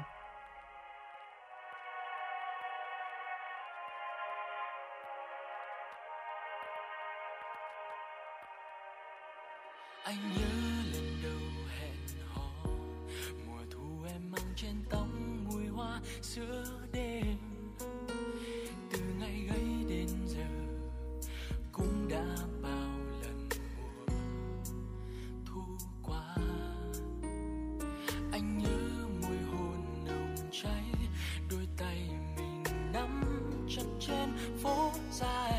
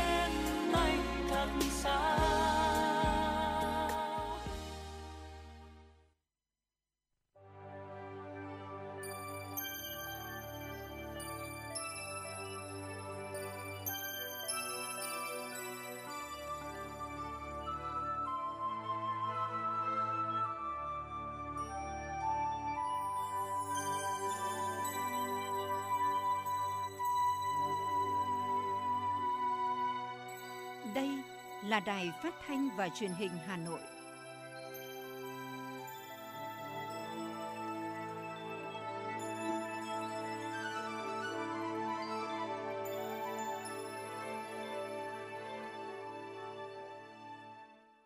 Xin được kính chào quý vị thính giả của Đài Phát thanh Truyền hình Hà Nội. Lê Thông cùng Phương Nga rất vui khi được tiếp tục đồng hành cùng quý vị và các bạn trong khung giờ phát thanh của Truyền động Hà Nội chiều. Chương trình được phát trực tiếp trên tần số FM 96 MHz. Quý vị cũng có thể nghe trực tuyến và nghe lại các chương trình Chuyển động Hà Nội trên website hanoitv.vn. Hãy chia sẻ với ờ, Lê Thông cũng như là Phương Nga qua tổng đài 024 3773 6688 hoặc là tương tác qua fanpage Chuyển động Hà Nội FM 96. Dạ vâng, rất nhiều những thông tin về chính trị, kinh tế, văn hóa xã hội của thủ đô sẽ được chúng tôi liên tục cập nhật trong chương trình chiều ngày hôm nay. Quý vị hãy luôn giữ sóng FM 96 MHz. Còn bây giờ sẽ là những thông tin mà phóng viên đài chúng tôi vừa thực hiện. Thưa quý vị, sáng nay với chủ đề phát triển quan hệ hợp tác nghị viện trong lĩnh vực kỹ thuật số bao trùm hướng tới cộng đồng ASEAN năm 2025, Đại hội đồng Liên nghị Viện Hiệp hội các nước Đông Nam Á lần thứ 42 IPA 42 do Hội đồng lập pháp Brunei Darussalam tổ chức theo hình thức trực tuyến chính thức khai mạc. Chủ tịch Quốc hội Vương Đình Huệ dẫn đầu đoàn đại biểu Quốc hội Việt Nam tham dự Đại hội đồng IPA 42. Phát biểu khai mạc Đại hội đồng IPA 42, Quốc vương Brunei Darussalam Haji Hassanan Bolkiah nhấn mạnh, chủ đề IPA năm 2021 để cùng quan tâm, chuẩn bị. Quốc vương Brunei Darussalam cho rằng ASEAN vẫn tiếp tục phản ứng nhanh chóng đối với sự kiện bất thường xảy ra, chuẩn bị phát triển cộng đồng và IPA tiếp tục quá trình gắn kết nghị viện để cộng đồng ASEAN ngày càng gắn kết hơn. Sau phiên khai mạc, Đại hội đồng IPA 42 bước vào phiên họp toàn thể thứ nhất – Đại hội đồng đã tiến hành thảo luận và thông qua chương trình hoạt động, chương trình nghị sự của IPA 42, thành phần các ủy ban IPA 42 xem xét chủ nhà đăng cai hội nghị nhóm tư vấn IPA lần thứ 13, xem xét chủ nhà đăng cai hội nghị trực tuyến Hội đồng tư vấn IPA về ma túy lần thứ 5, thời gian và địa điểm Đại hội đồng IPA 43. Sáng nay tại Hà Nội, Ban tuyên giáo Trung ương tổ chức hội nghị triển khai quyết định của Bộ Chính trị về công tác cán bộ. Dự hội nghị có các đồng chí Nguyễn Trọng Nghĩa, Bí thư Trung ương Đảng, trưởng Ban tuyên giáo Trung ương, đồng chí Hoàng Đăng Quang, Ủy viên Trung ương Đảng, Phó trưởng Ban tổ chức Trung ương, các đồng chí lãnh đạo Ban tuyên giáo Trung ương và một số lãnh đạo ban bộ ngành, cơ quan liên quan. Hội nghị được tổ chức đảm bảo các yêu cầu về phòng chống dịch bệnh. Tại hội nghị, đồng chí Phan Xuân Thủy, Phó trưởng Ban tuyên giáo Trung ương đã công bố quyết định số 305 ngày 20 tháng 8 năm 2021 của Bộ Chính trị bổ nhiệm đồng chí Lê Hải Bình, Ủy viên dự khuyết Trung ương Đảng, Phó trưởng Ban chuyên trách Ban chỉ đạo công tác thông tin đối ngoại Trung ương, vụ trưởng vụ thông tin đối ngoại và hợp tác quốc tế, Ban tuyên giáo Trung ương, giữ chức Phó trưởng Ban tuyên giáo Trung ương. Tại hội nghị, đồng chí Nguyễn Trọng Nghĩa đã nhấn mạnh vai trò quan trọng của công tác thông tin tuyên truyền của ngành tuyên giáo đóng góp trên mặt trận phòng chống dịch COVID-19 hiện nay. Đồng chí cũng yêu cầu Ban tuyên giáo Trung ương và toàn ngành tuyên giáo, trước hết là các cơ quan báo chí truyền thông, phải tích cực và tăng cường hơn nữa công tác thông tin tuyên truyền về phòng chống dịch bệnh, tạo sự thống nhất trong hành động, nhận thức, sự đồng thuận xã hội, phát huy và đẩy mạnh sự đoàn kết nhân ái của dân tộc, tôn vinh các tấm gương tiêu biểu trong công tác phòng chống dịch COVID-19. Phát biểu nhận nhiệm vụ mới, đồng chí Lê Hải Bình bày tỏ niềm vinh dự tự hào, cam kết sẽ không ngừng phấn đấu học hỏi, nhanh chóng bắt nhịp công việc, phát huy năng lực, hoàn thành tốt nhiệm vụ mà Bộ Chính trị, Ban Bí thư và Ban tuyên giáo Trung ương đã tin tưởng giao phó. Ban tuyên giáo Thành ủy Hà Nội đã ban hành công văn số 483 về tăng cường công tác chỉ đạo, định hướng thông tin, tuyên truyền phòng chống dịch COVID-19. Theo Ban tuyên giáo Thành ủy, tình hình dịch bệnh ở thủ đô Hà Nội đang diễn biến phức tạp khó lường nhằm phát huy và nâng cao hiệu quả công tác thông tin, tuyên truyền trong việc thống nhất nhận thức, tư tưởng và hành động của toàn Đảng bộ và nhân dân thủ đô về công tác phòng chống dịch COVID-19, đồng thời tăng cường hiệu lực, hiệu quả trong phối hợp chỉ đạo, định hướng, cung cấp thông tin tuyên truyền phòng chống dịch COVID-19. Ban tuyên giáo Thành ủy đề nghị Mặt trận Tổ quốc, các đoàn thể chính trị, xã hội, Đảng ủy trực thuộc Thành ủy, các sở ngành liên quan, Ban tuyên giáo các quận huyện, thị ủy lưu ý và tập trung triển khai nhiệm vụ công tác thông tin, tuyên truyền về phòng chống dịch COVID-19 nội dung phương thức thông tin tuyên truyền phù hợp với từng nhóm đối tượng bằng nhiều hình thức phong phú, đa dạng, có trọng tâm, trọng điểm, chú trọng phát huy ưu thế của nền tảng internet, mạng xã hội, các phương tiện thông tin đại chúng nhằm tạo sự chuyển biến có sức lan tỏa, thuyết phục trong toàn xã hội. Bên cạnh đó, chỉ đạo định hướng thông tin, tuyên truyền cần có tính dự báo và kịp thời, cụ thể, phân công trách nhiệm công việc rõ ràng, có sự phối hợp chặt chẽ, đồng bộ giữa các cơ quan, đơn vị chức năng để tổ chức thực hiện đạt kết quả hơn 210.000 người lao động hộ gia đình tại Hà Nội đã có quyết định hỗ trợ an sinh xã hội theo chính sách đặc thù của thành phố. Đó là thống kê của Sở Lao động Thương binh và Xã hội tính đến cuối ngày 19 tháng 8. Trong đó đã có quyết định hỗ trợ đối với hơn 144.300 người, gia đình thuộc đối tượng người có công, hộ nghèo, hộ cận nghèo thuộc diện thụ hưởng với kinh phí hơn 144,3 tỷ đồng. Số còn lại với gần 70.000 lượt người, hộ gia đình đã được hỗ trợ khó khăn về tiền mặt, lương thực, thực phẩm, nhu yếu phẩm thiết yếu với kinh phí gần 39 tỷ đồng. Về gói hỗ trợ an sinh xã hội của chính phủ dành cho người lao động, người sử dụng lao động bị ảnh hưởng bởi dịch COVID-19, toàn thành phố có gần 1,53 triệu người lao động có quyết định hưởng các chính sách, chế độ, nguồn lực hỗ trợ với số tiền gần 208 tỷ đồng. Đa số người đã có quyết định hỗ trợ được nhận tiền mặt. Riêng nhóm lao động tự do đã có gần 29.000 người nhận quyết định hỗ trợ với số tiền là hơn 43,4 tỷ đồng, trong đó hơn 17.000 người đã nhận tiền, mỗi người 1,5 triệu đồng.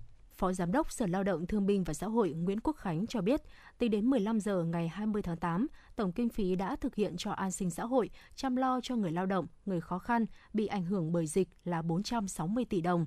Trong đó, Thành ủy, Ủy ban Nhân dân chỉ đạo ngành ra soát 10 nhóm đối tượng không ở trong diện được hỗ trợ theo quy định và đã được thành phố phê duyệt về chính sách đặc thù. Kết quả, chỉ trong thời gian ngắn đã thực hiện hỗ trợ được 190 tỷ đồng.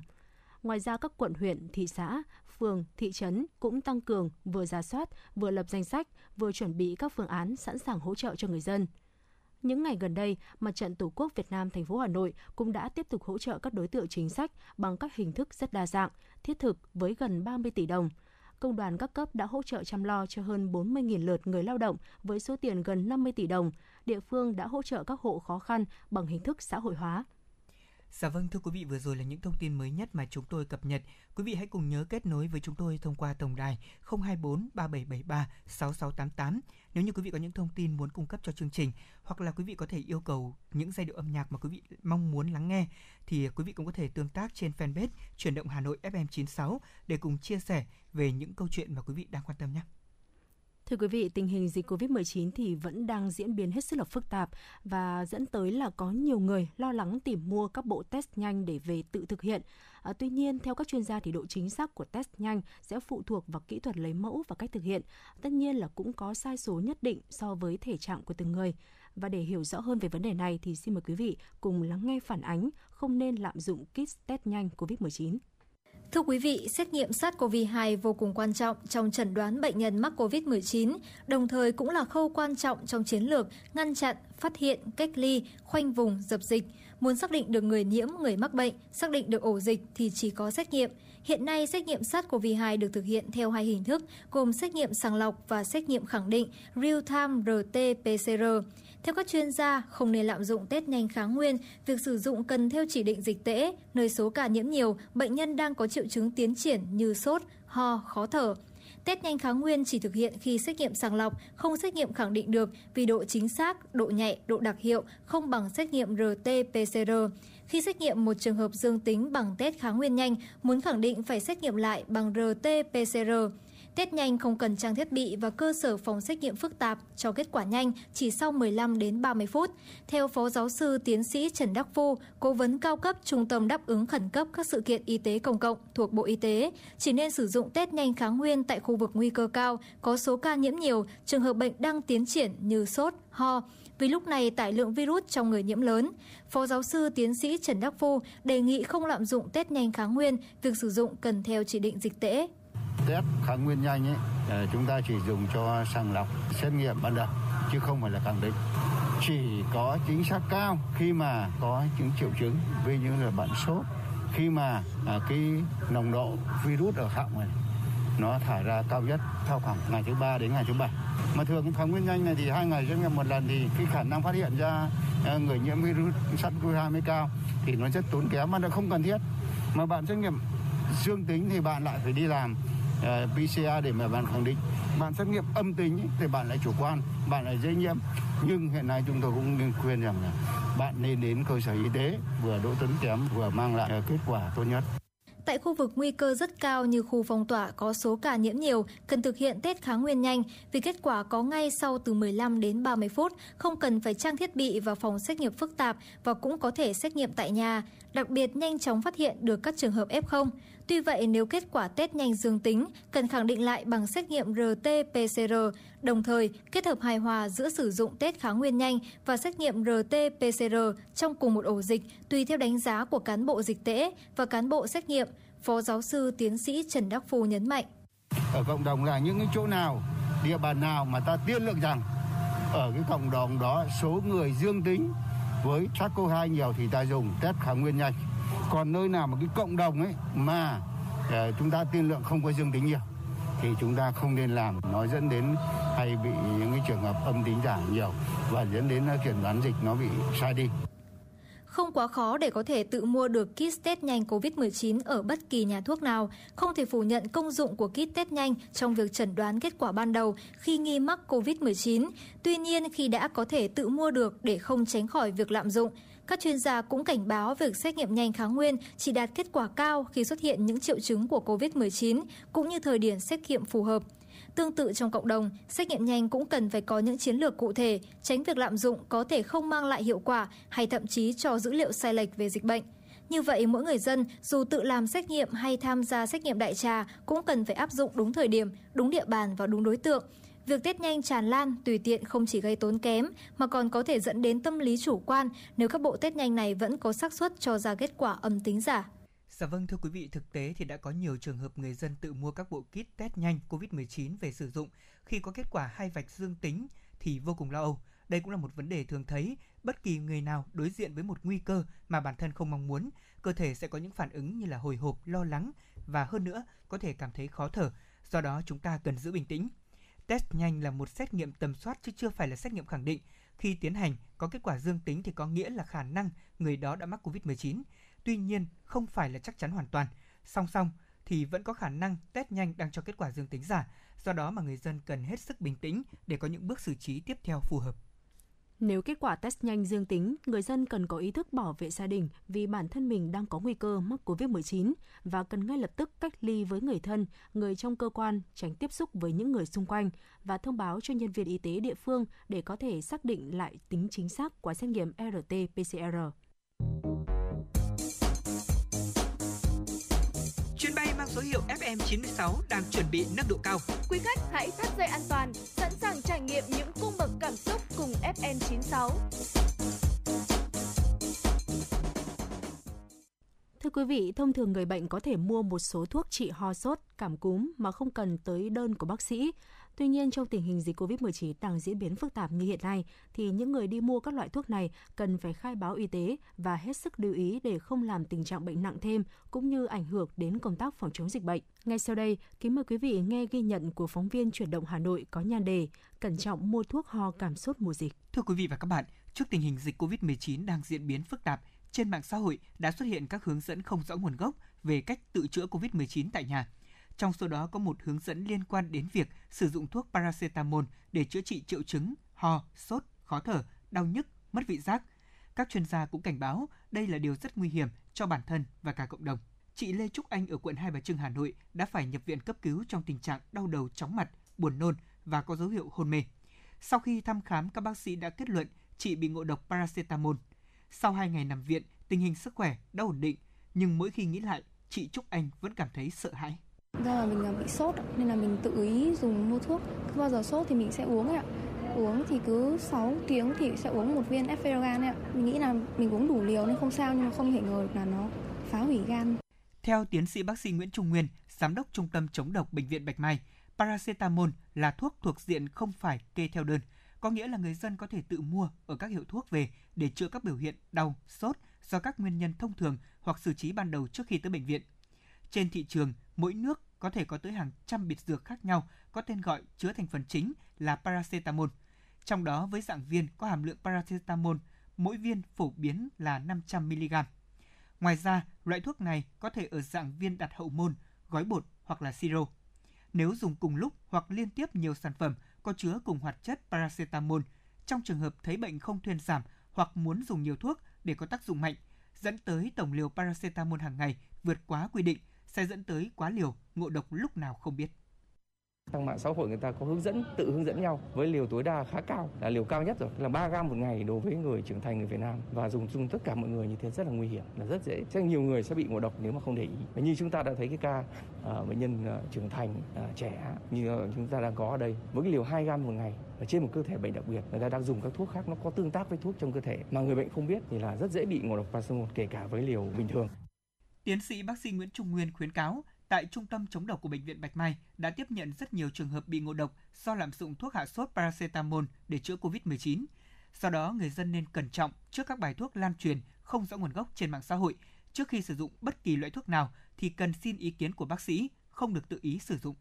Cái biểu hiện của ngộ độc paracetamol nó âm thầm và chúng ta dùng cứ lập đi lập lại sau một vài ngày tích lũy liều và viêm gan nhiễm độc và dẫn tới rất dễ bị suy gan, hôn mê gan và tử vong. Thế rồi có những cơ thể có những tình trạng đặc biệt rất dễ bị viêm gan do paracetamol. Ví dụ như những người uống nhiều rượu bia thường xuyên, thế rồi những người gầy yếu, suy mòn, những người sau các cuộc cuộc mổ lớn, những người bị sốt cao, nhiễm trùng nặng, những người dùng các thuốc mà rất dễ làm tăng độc tính của paracetamol, ví dụ như là các thuốc chữa lao, ngay cả với liều điều trị cũng rất dễ bị ngộ độc paracetamol.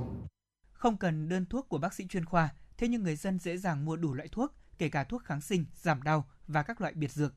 Thực trạng này diễn ra khá phổ biến tại các hiệu thuốc, bất chấp quy định của Bộ Y tế và khuyến cáo dùng thuốc theo chỉ định của bác sĩ.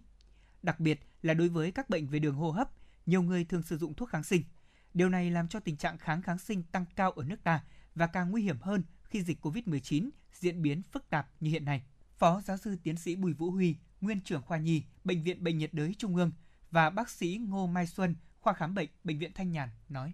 Thuốc nó là một cái sản phẩm sinh học. Nó có tác dụng để theo đúng khái niệm nó là sản phẩm sinh học có tác dụng để chữa bệnh. Tuy nhiên bây giờ nó có hai mặt. Mặt tốt là chữa bệnh nhưng ngoài ra nó có các tác dụng phụ không mong muốn mà ngành y chúng tôi luôn luôn phải nhớ. Tôi nói ví dụ ngay một thuốc hạ sốt thôi. Nó thuốc hạ sốt thông thông thường chúng tôi phải dùng đúng liều. Dùng quá liều nó gây tổn thương gan thậm chí suy gan suy gan cấp. Tức là cái thuốc mà chúng ta vẫn hay dùng thuốc hạ sốt thông thường gây suy gan cấp ngoài cái vấn đề là đi mua thuốc thấy gây gây lây lan bệnh thì chúng ta phải lưu ý rằng là thuốc phải dùng đúng cách, thì mới có hiệu quả và mang lại lợi ích. Nhưng chúng ta dùng sai cách thì thì lại là nguy hiểm thì bệnh nhân không nên tự dùng thuốc ở nhà vì nó sẽ là gây khó khăn cho bác sĩ khi mà điều trị bệnh nhân. Cái khó khăn đầu tiên là sẽ gây ra tình trạng kháng thuốc trong cộng đồng. Cái đấy cực kỳ là nguy hiểm. Cái thứ hai nữa là khi bệnh nhân đã tự dùng thuốc rồi mà không đúng cách thì có thể gây ra ảnh hưởng trực tiếp đến sức khỏe của bệnh nhân. Khi có những triệu chứng của viêm đường hô hấp trên và cúm, à, ví dụ như sốt và có những ờ, biến chứng như ho và mệt mỏi nhiều, sốt cao, điều trị không đỡ thì chúng ta cần phải đi khám bác sĩ để bác sĩ có kê đơn thuốc điều trị bệnh nhân đúng cách. Hiện nay trên mạng xã hội vẫn xuất hiện các tài khoản Facebook đăng tải thông tin chữa trị COVID-19 bằng thuốc nam với hướng dẫn không hề được ngành y tế công nhận và kiểm chứng là dùng các loại lá vò uống trực tiếp. Về vấn đề này, ông Thân Đức Công, Cục trưởng Cục Nghiệp vụ Quản lý Thị trường, Bộ Công Thương cảnh báo. Xác minh những thông tin mà các trang mạng xã hội đã đưa. Nếu phát hiện vi phạm thì phải thực hiện một số nhiệm vụ. Một là báo cáo ngay về Tổng cục Quản lý trường để có xử lý, có hướng xử lý tiếp theo. Hai là chủ động hoặc phối hợp với các lực lượng chức năng tổ chức kiểm tra và xử lý nghiêm theo quy định của pháp luật. Trên thực tế, có khoảng 80% bệnh nhân mắc COVID-19 xuất hiện các triệu chứng nhẹ giống cảm cúm thông thường. Do đó, không ít bệnh nhân chọn đến các hiệu thuốc thay vì đến cơ quan y tế để kiểm tra. Các chuyên gia cho biết, những liều thuốc giảm đau, hạ sốt sẽ làm giảm các triệu chứng, khiến người bệnh không biết mình bị mắc COVID-19. Chính thói quen này đã vô tình làm virus lây lan trong cộng đồng. Cùng với đó, bệnh nhân tự đặt mình vào tình trạng nguy hiểm khi nhập viện muộn, gây khó khăn cho quá trình điều trị và có thể xảy ra nhiều biến chứng. Theo các chuyên gia y tế, các bệnh nhân mắc COVID-19 đều xuất hiện các triệu chứng như là ho, sốt. Người dân không tự ý mua thuốc để dự trữ, tự điều trị tại nhà theo các thông tin chưa có hướng dẫn chính thức từ Bộ Y tế. Không chỉ là người từ vùng dịch về mà bất kỳ ai khi có triệu chứng ho, sốt thì cần liên hệ ngay với cơ sở y tế để được hướng dẫn kịp thời. Tại Hà Nội, tình hình dịch bệnh COVID-19 đang diễn biến phức tạp, tiềm ẩn nhiều nguy cơ lây nhiễm trong cộng đồng. Vì vậy, thành phố kêu gọi người dân tiếp tục khai báo y tế, nhất là đối với người có biểu hiện ho, sốt. Hiện nay, các địa phương trên toàn thành phố đã ứng dụng công nghệ thông tin trong việc giả soát, phân loại danh sách những người khai báo có biểu hiện ho, sốt trên ứng dụng Bluezone và tờ khai y tế.vn. Người có biểu hiện ho, sốt khai báo qua các hệ thống này sẽ được gửi danh sách đến các cơ quan y tế của thành phố để thực hiện lấy mẫu xét nghiệm COVID-19.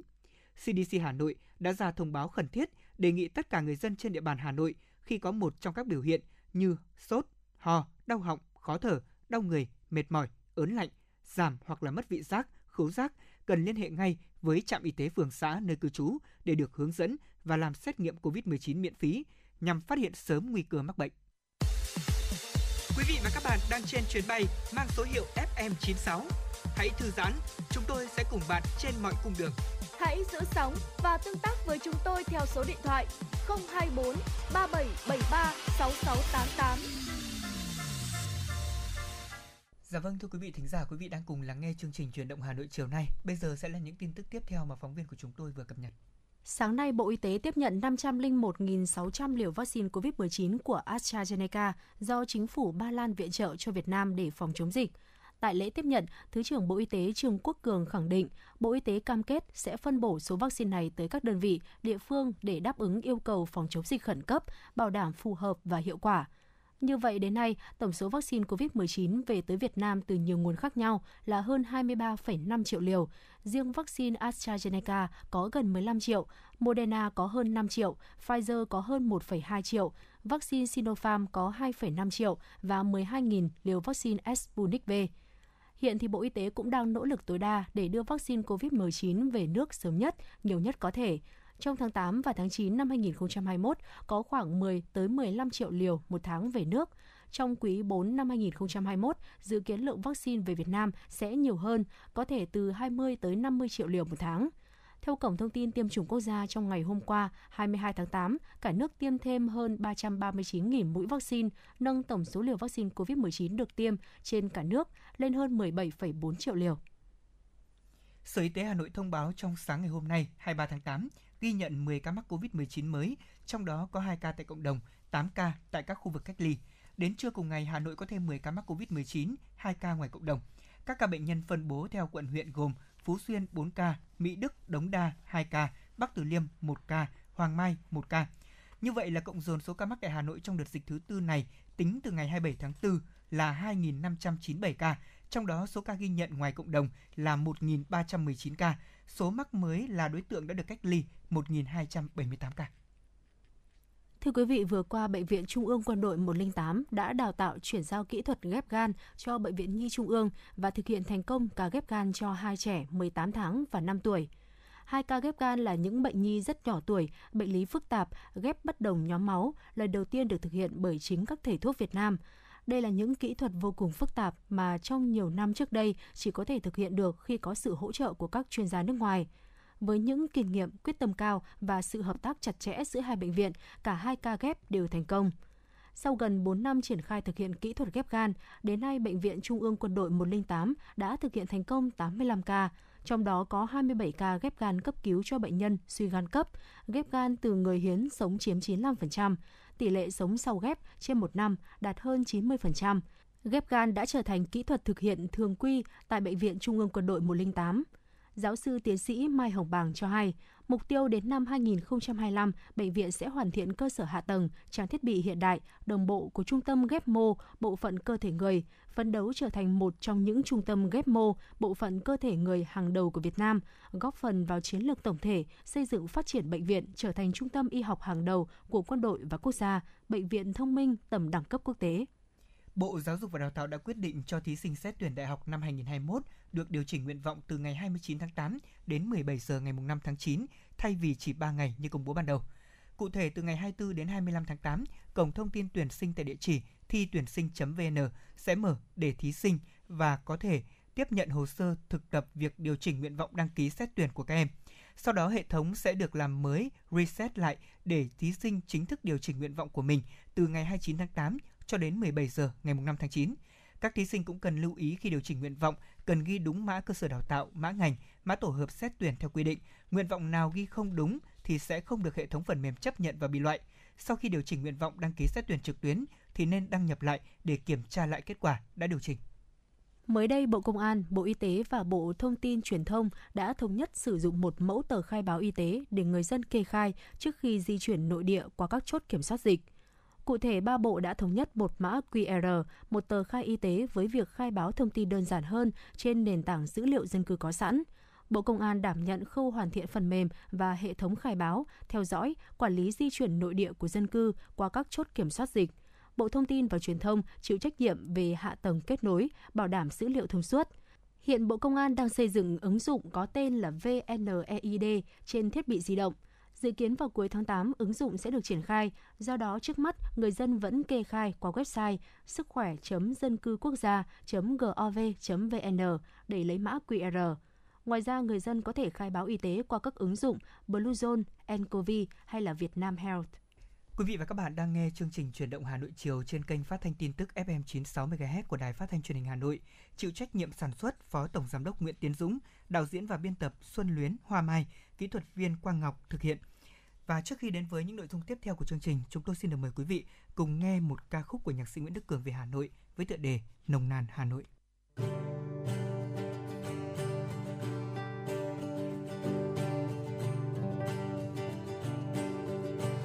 Bước xuống phố sang tình mơ, dạo qua góc công viên. Có bao điều người người chào bình minh đang đến, nhìn cụ già tập dưỡng sinh. Sao trong tâm ta thấy bình yên? Một hà nội rất thân quen. Yeah, mặt trời hồng rạng rỡ, phố xa bỗng nhiên càng đông hơn dòng người vội vã nối những chiếc xe dài lê thê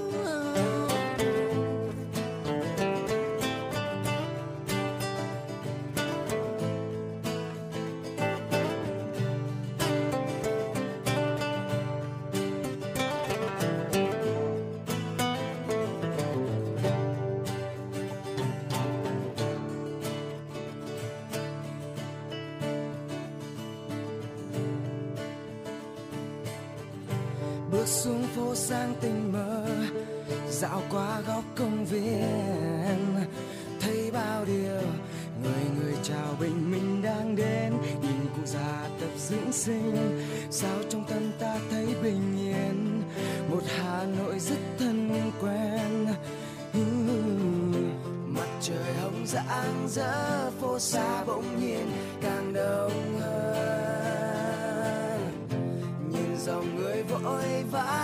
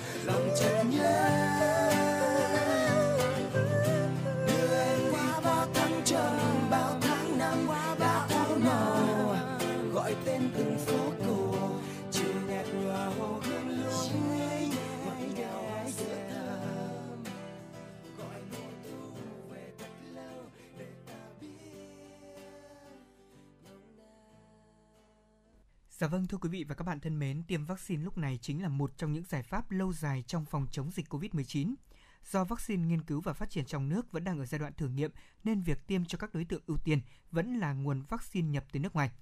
Tuy nhiên, trong thời gian tới đây, tiến độ tiêm chủng sẽ được đẩy nhanh với tốc độ phân bổ vaccine của Bộ Y tế và đối tượng tiêm cũng sẽ được mở rộng. Điều này đang nhận được sự quan tâm của nhiều người dân.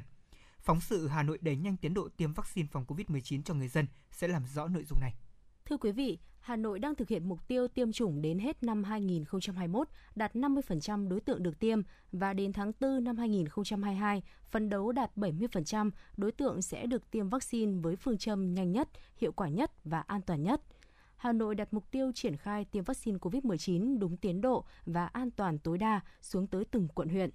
Hiện nay các quận huyện đều đã bố trí các điểm tiêm phù hợp với từng địa bàn tiêm chủng, đảm bảo tiêu chí là điểm tiêm an toàn, nghĩa là điểm tiêm đó phải có diện tích rộng để đón tiếp số lượng người gọi đến tiêm và đảm bảo quy trình một chiều. Người dân đến tiêm được hướng dẫn khai báo y tế qua một hệ thống quét mã QR, tránh tiếp xúc không cần thiết. Thực hiện các quy định của Ủy ban nhân dân thành phố Hà Nội, người dân đến tiêm tại điểm tiêm chủng được hẹn theo khung giờ, phân luồng đường vào ra phù hợp và được hướng dẫn tận tình chi tiết. Người dân đến những điểm tiêm này được hướng dẫn giãn cách theo nguyên tắc 5K, khai báo y tế, khám sàng lọc kỹ càng trước khi được tiêm. Các khâu được phân chia theo từng khu vực khác nhau, đảm bảo các điều kiện giãn cách tối đa theo yêu cầu. Ông Nguyễn Trí Trung, Chủ tịch phường Điện Biên, quận Ba Đình cho biết. Phường Điện Biên đã tổ chức tiêm cho trên uh, sấp xỉ 2.000 hộ dân, 2.000 người, đạt uh, tỷ lệ khoảng sấp xỉ 40%. Thế và lứa tuổi tiêm thì uh, từ 65 tuổi đổ xuống và 18 tuổi đổ lên. Thế qua các cái việc tiêm thì hiện nay là nhân dân cũng đang rất đồng tình ủng hộ và trong cái công tác mà tiêm chủng. Thế và thực hiện theo chỉ đạo của quận thì phường tổ chức tiêm ờ, liên tục và nhận thuốc về tiêm cho các hộ dân để đảm bảo cho công tác phòng chống dịch trên địa bàn. Thành phố đã hoàn thành đợt tiêm vaccine 8 và 9. Hiện tại thành phố đang triển khai đợt tiêm vaccine thứ 10 và phấn đấu tăng tốc độ, diện bao phủ tiêm vaccine phòng COVID-19. Những ngày gần đây, trung bình mỗi ngày, các đơn vị trong ngành y tế Hà Nội đã triển khai tiêm hơn 70.000 liều vaccine một ngày. Sở Y tế Hà Nội yêu cầu Trung tâm Kiểm soát Bệnh tật CDC Hà Nội phối hợp với Trung tâm Y tế các quận huyện, thị xã tiếp tục giả soát năng lực của tất cả các cơ sở tiêm chủng, bao gồm cả công lập, tư nhân trong và ngoài ngành y tế, để huy động tối đa các lực lượng tham gia tiêm chủng. Cùng với đó, tổ chức tập huấn cho nhân viên y tế tham gia hoạt động tiêm chủng vaccine phòng COVID-19 mà chưa được tập huấn theo quy định, đồng thời hướng dẫn các cơ sở tiêm chủng thực hiện việc công bố cơ sở đủ điều kiện tiêm chủng theo quy định. Đối với các trung tâm y tế các quận huyện, thị xã, Sở Y tế Hà Nội yêu cầu các đơn vị này sẵn sàng bổ sung các điểm tiêm chủng cố định và nhiều điểm tiêm chủng lưu động tại các khu dân cư, cơ quan, đơn vị tùy theo tình hình dịch bệnh.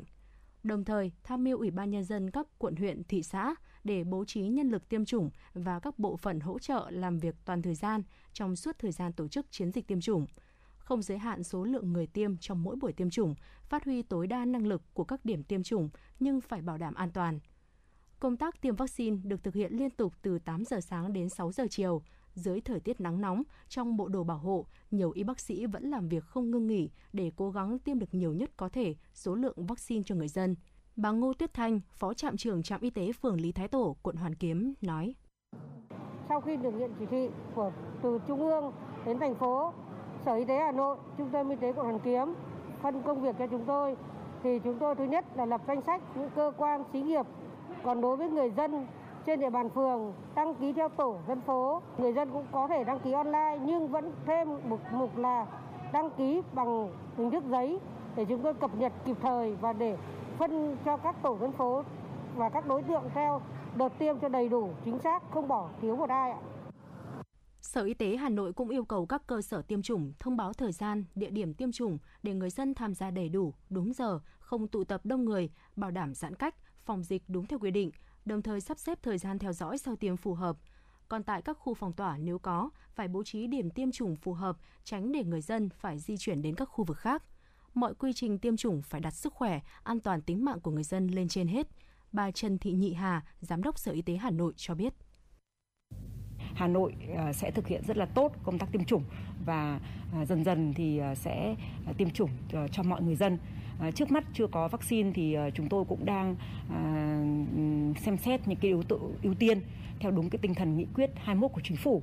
Ngoài ra nữa thì chúng tôi cũng xem xét để mà ưu tiên cho người già, người trên 65 tuổi, người có bệnh lý nền, những cái đối tượng như là phụ nữ mang thai, cái đối tượng tham gia những cái dịch vụ cung ứng như là shipper, người bán hàng ở các chợ, rồi lái xe taxi, lái xe công nghệ và công nhân các khu công nghiệp.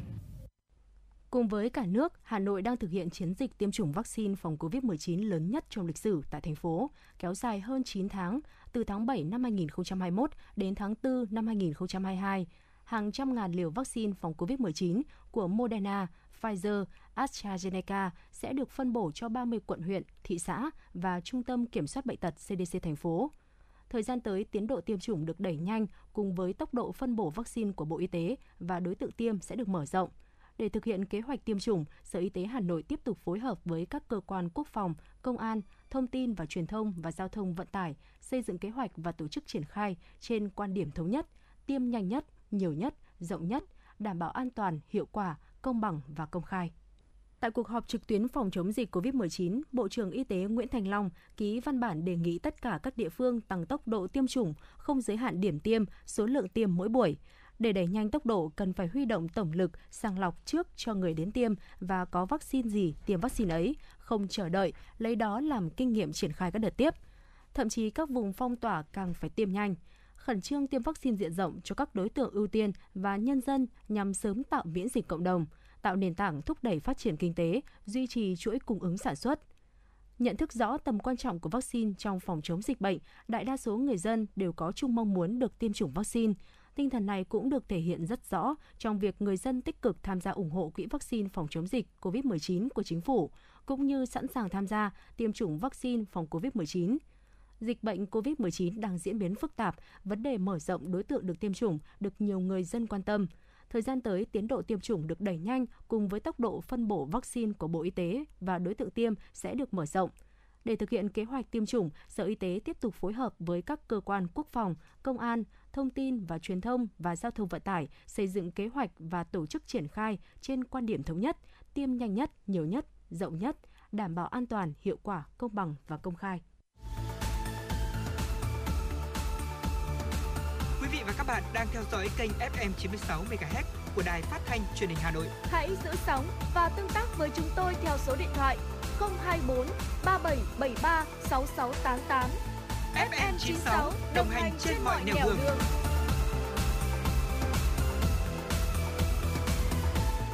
Thưa quý vị, những ngày qua, từng đoàn quân áo trắng từ các bệnh viện phía Bắc vẫn đang nối tiếp nhau lên đường hỗ trợ cho các tỉnh miền Nam với mong muốn đẩy lùi dịch bệnh COVID-19.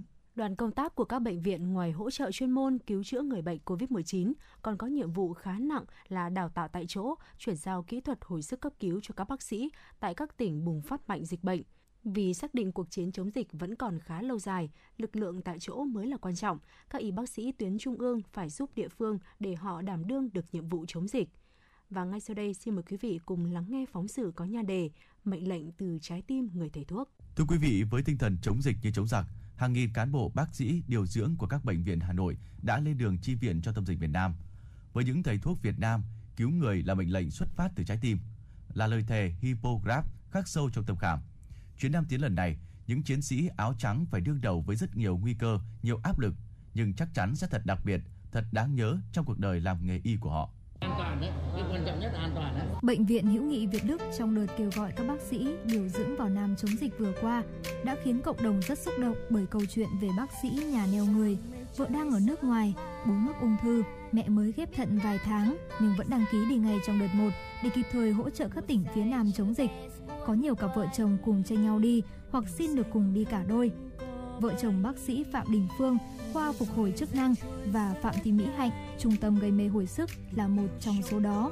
Biết rằng chuyên môn của mình đúng với những gì bệnh nhân mắc Covid-19 đang cần, không phải suy nghĩ quá nhiều, cả vợ chồng bác sĩ đều đăng ký đi ngày đợt một, dù đang có con nhỏ. Hai anh chị đã thuyết phục bà lãnh đạo bệnh viện và động viên gia đình để có thể yên tâm đóng góp sức mình cho công cuộc chống dịch của cả nước.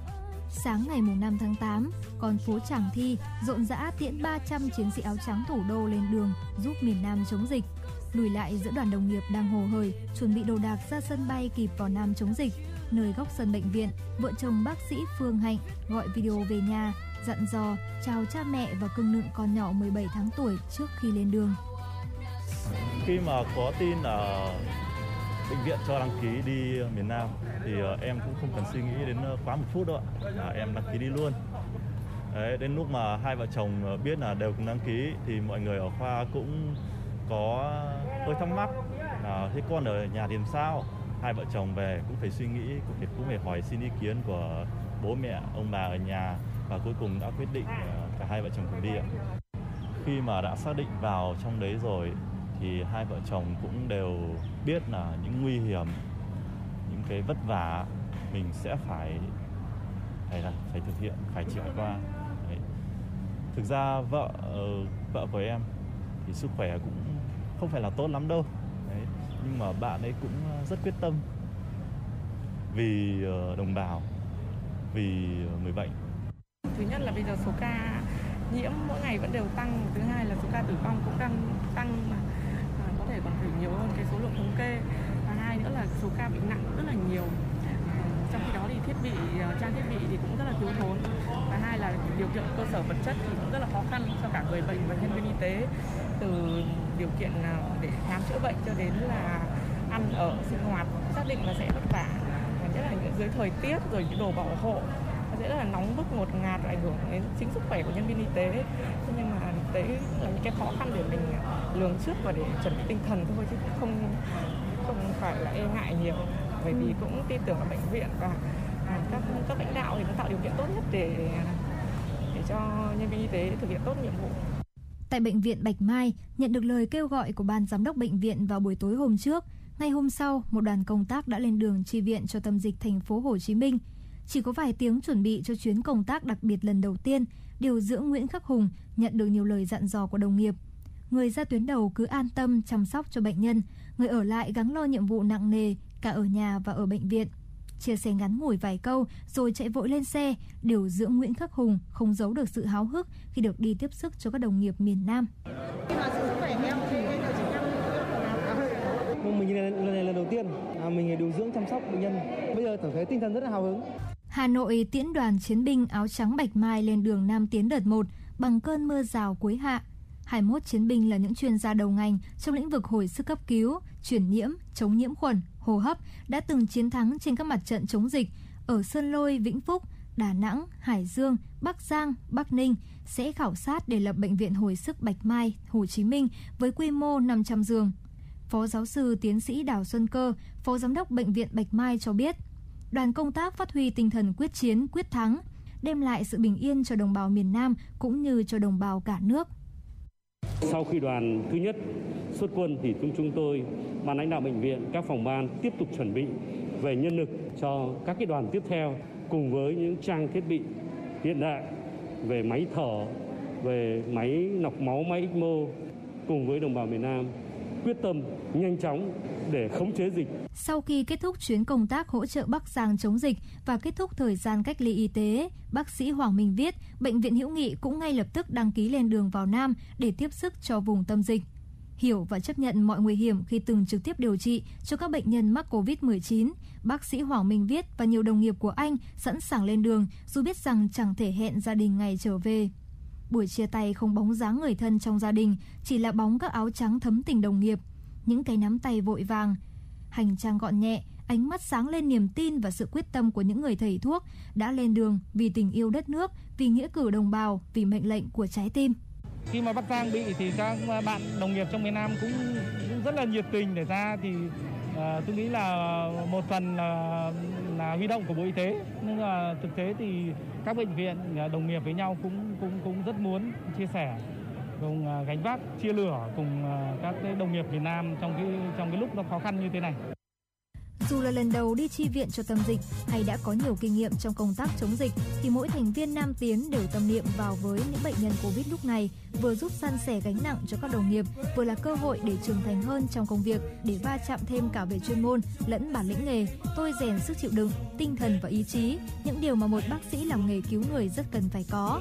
Họ đều mong mỏi đại dịch Covid sớm bị đẩy lùi để Bắc Nam cùng hòa ca hát vang bài hát niềm tin chiến thắng để những chiến binh áo trắng khải hoàn trở về thủ đô bình an. Các đồng nghiệp thì cũng đã vào miền Nam chống dịch rất lâu rồi cho nên chúng tôi rất sẵn sàng vào để góp sức. Thực tế là được là sự ủng hộ của vợ con và gia đình thì mình xung phong ra tuyến đầu mới cảm thấy yên tâm và mới có thể hoàn thành được nhiệm vụ. Mình đã xác định đi thì hoàn thành nhiệm vụ mình mới về. Nếu như bình thường ở nhà đi trực thì chỉ ngày hôm trước hôm sau về thôi. Thế nhưng đợt này đi thì cũng là xa gia đình lâu ấy. Nhìn thấy các đồng đội cùng có người gọi là đồng nghiệp nhưng bây giờ nhiều người cũng gọi là đồng đội ạ. Ở trong đấy tức là rất là vất vả và mình vào đấy thì sẽ giúp ích được cho họ một phần nào để đỡ đần cái công việc ở trong đấy. Đợt này thì trên tinh thần là chúng tôi xung phong đợt đầu, xác định biết là khó khăn ai cũng có gia đình, ai cũng có cái cá nhân riêng. Nhưng vì mục tiêu chung thì chúng ta phải tạm lát lại, có cái quyết tâm thì mới giải quyết được công việc được tốt. Tuổi trẻ của mình nên cống hiến ạ. Các bạn đều lên tinh thần là sẵn sàng với cả cống hiến hết mình ạ. mình sẽ có thể đóng góp được một phần nào đó cho cái công tác chống dịch.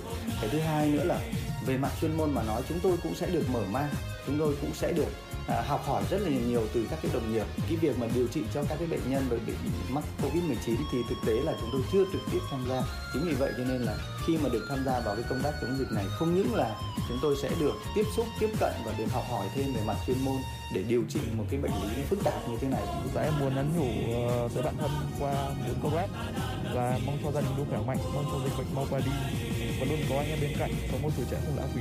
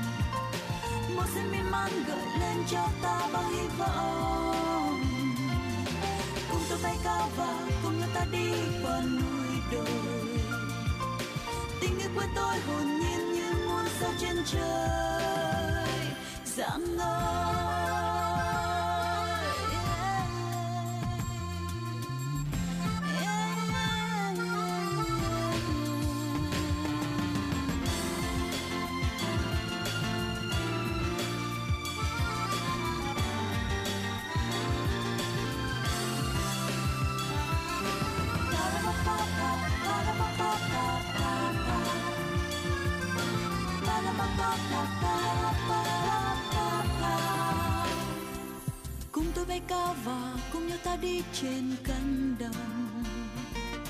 Màu xanh miên man gợi lên cho ta bao hy vọng. Cùng tôi bay cao và cùng nhau ta đi qua núi đồi. Tình yêu của tôi hồn nhiên như muôn sao trên trời.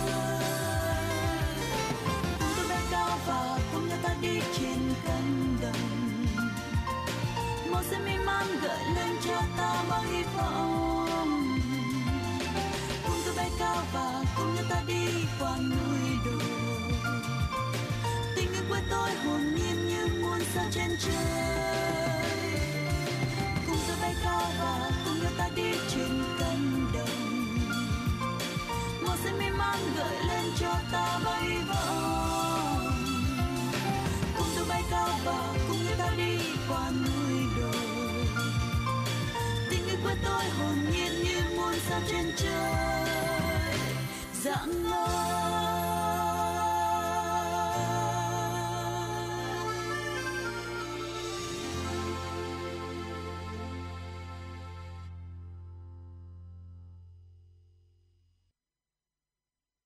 Quý vị và các bạn đang nghe chương trình Chuyển động Hà Nội chiều nay và tiếp theo chương trình là một số tin tức mà phóng viên của đài chúng tôi vừa thực hiện.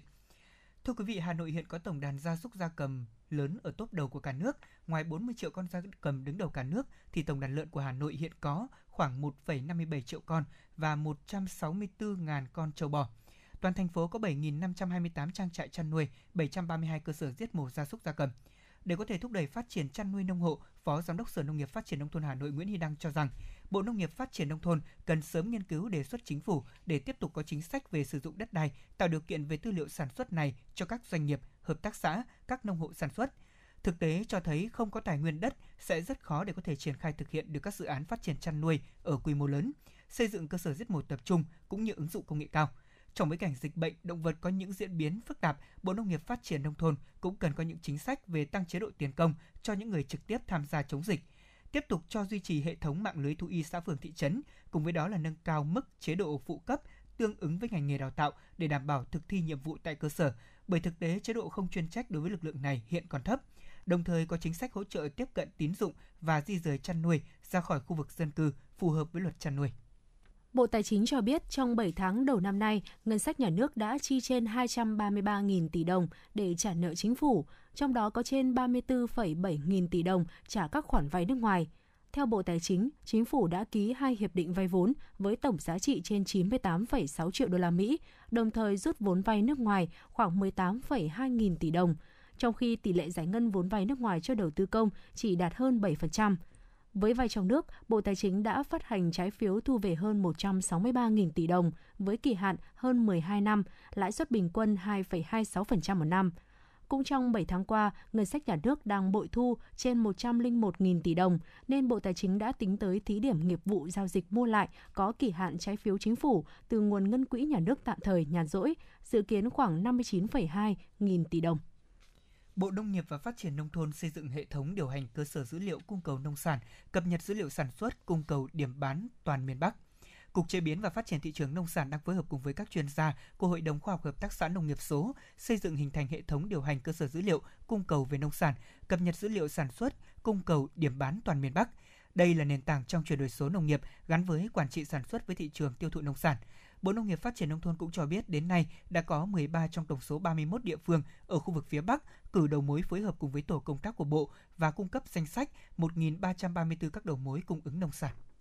Trước tình hình đại dịch COVID-19 còn diễn biến phức tạp, mới đây Bảo hiểm xã hội Việt Nam đã có hướng dẫn thực hiện dịch vụ thanh toán trực tuyến để gia hạn thẻ bảo hiểm y tế theo hộ gia đình và đóng tiếp bảo hiểm xã hội tự nguyện trên cổng dịch vụ công quốc gia. Cụ thể, người dân có thể thực hiện thủ tục online theo các bước sau. Bước 1, đăng nhập vào cổng dịch vụ công quốc gia. Nếu chưa có tài khoản, có thể tiến hành đăng ký tài khoản một cách dễ dàng theo các bước hướng dẫn trên cổng dịch vụ công quốc gia. Bước 2, trên menu ở trang chủ, bạn chọn thanh toán trực tuyến rồi chọn đóng bảo hiểm xã hội tự nguyện và bảo hiểm y tế theo hộ gia đình hoặc các dịch vụ khác theo nhu cầu. Bước 3, nhập mã thẻ bảo hiểm y tế, chọn số tháng muốn gia hạn và thực hiện tra cứu.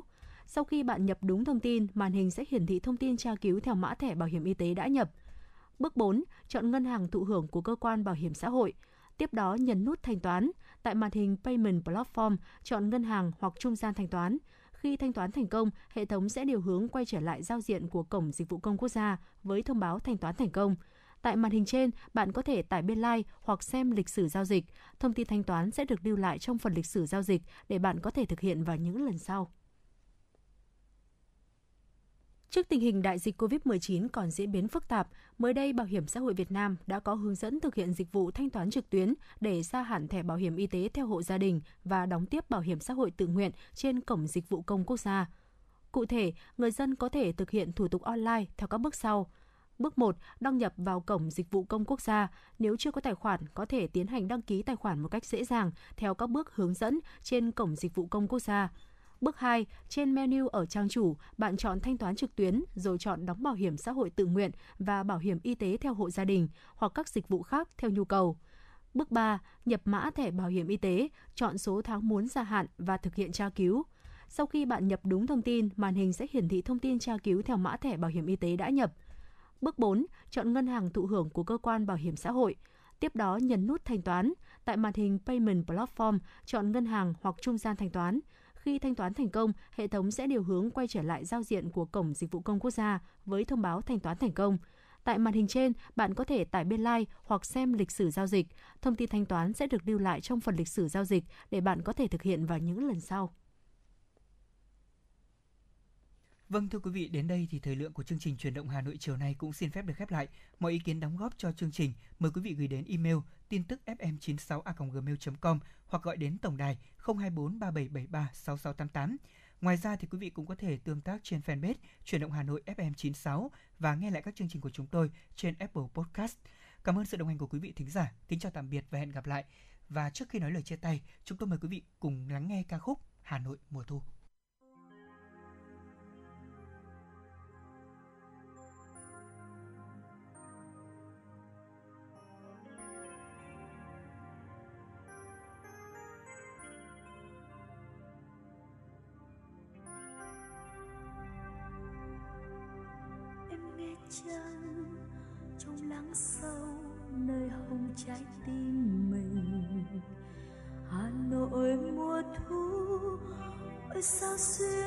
Trong lòng ta. Như băng khoăn, nghe gió đưa vang vọng giữa ban đình lời người thu năm ấy, màu cờ thu năm ấy, vẫn đây xanh trời mây.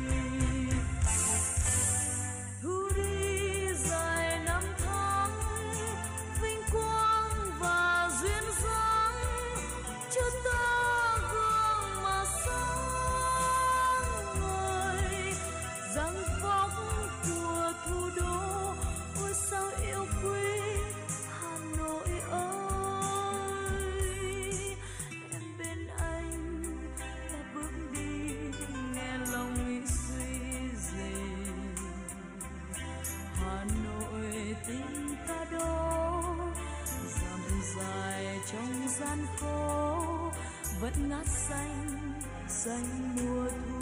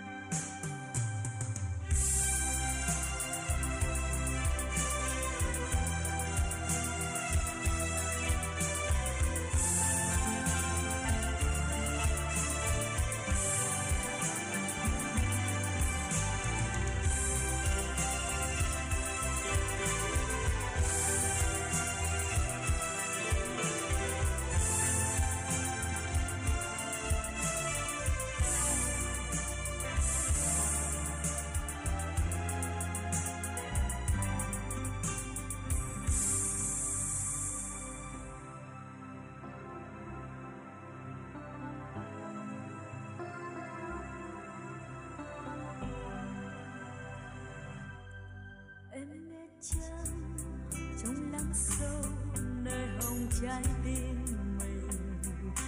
Hà nội mùa thu, ôi sao xuyến trong lòng ta. Như bâng khuâng, nghe gió đưa vang vọng giữa ba đình. Lời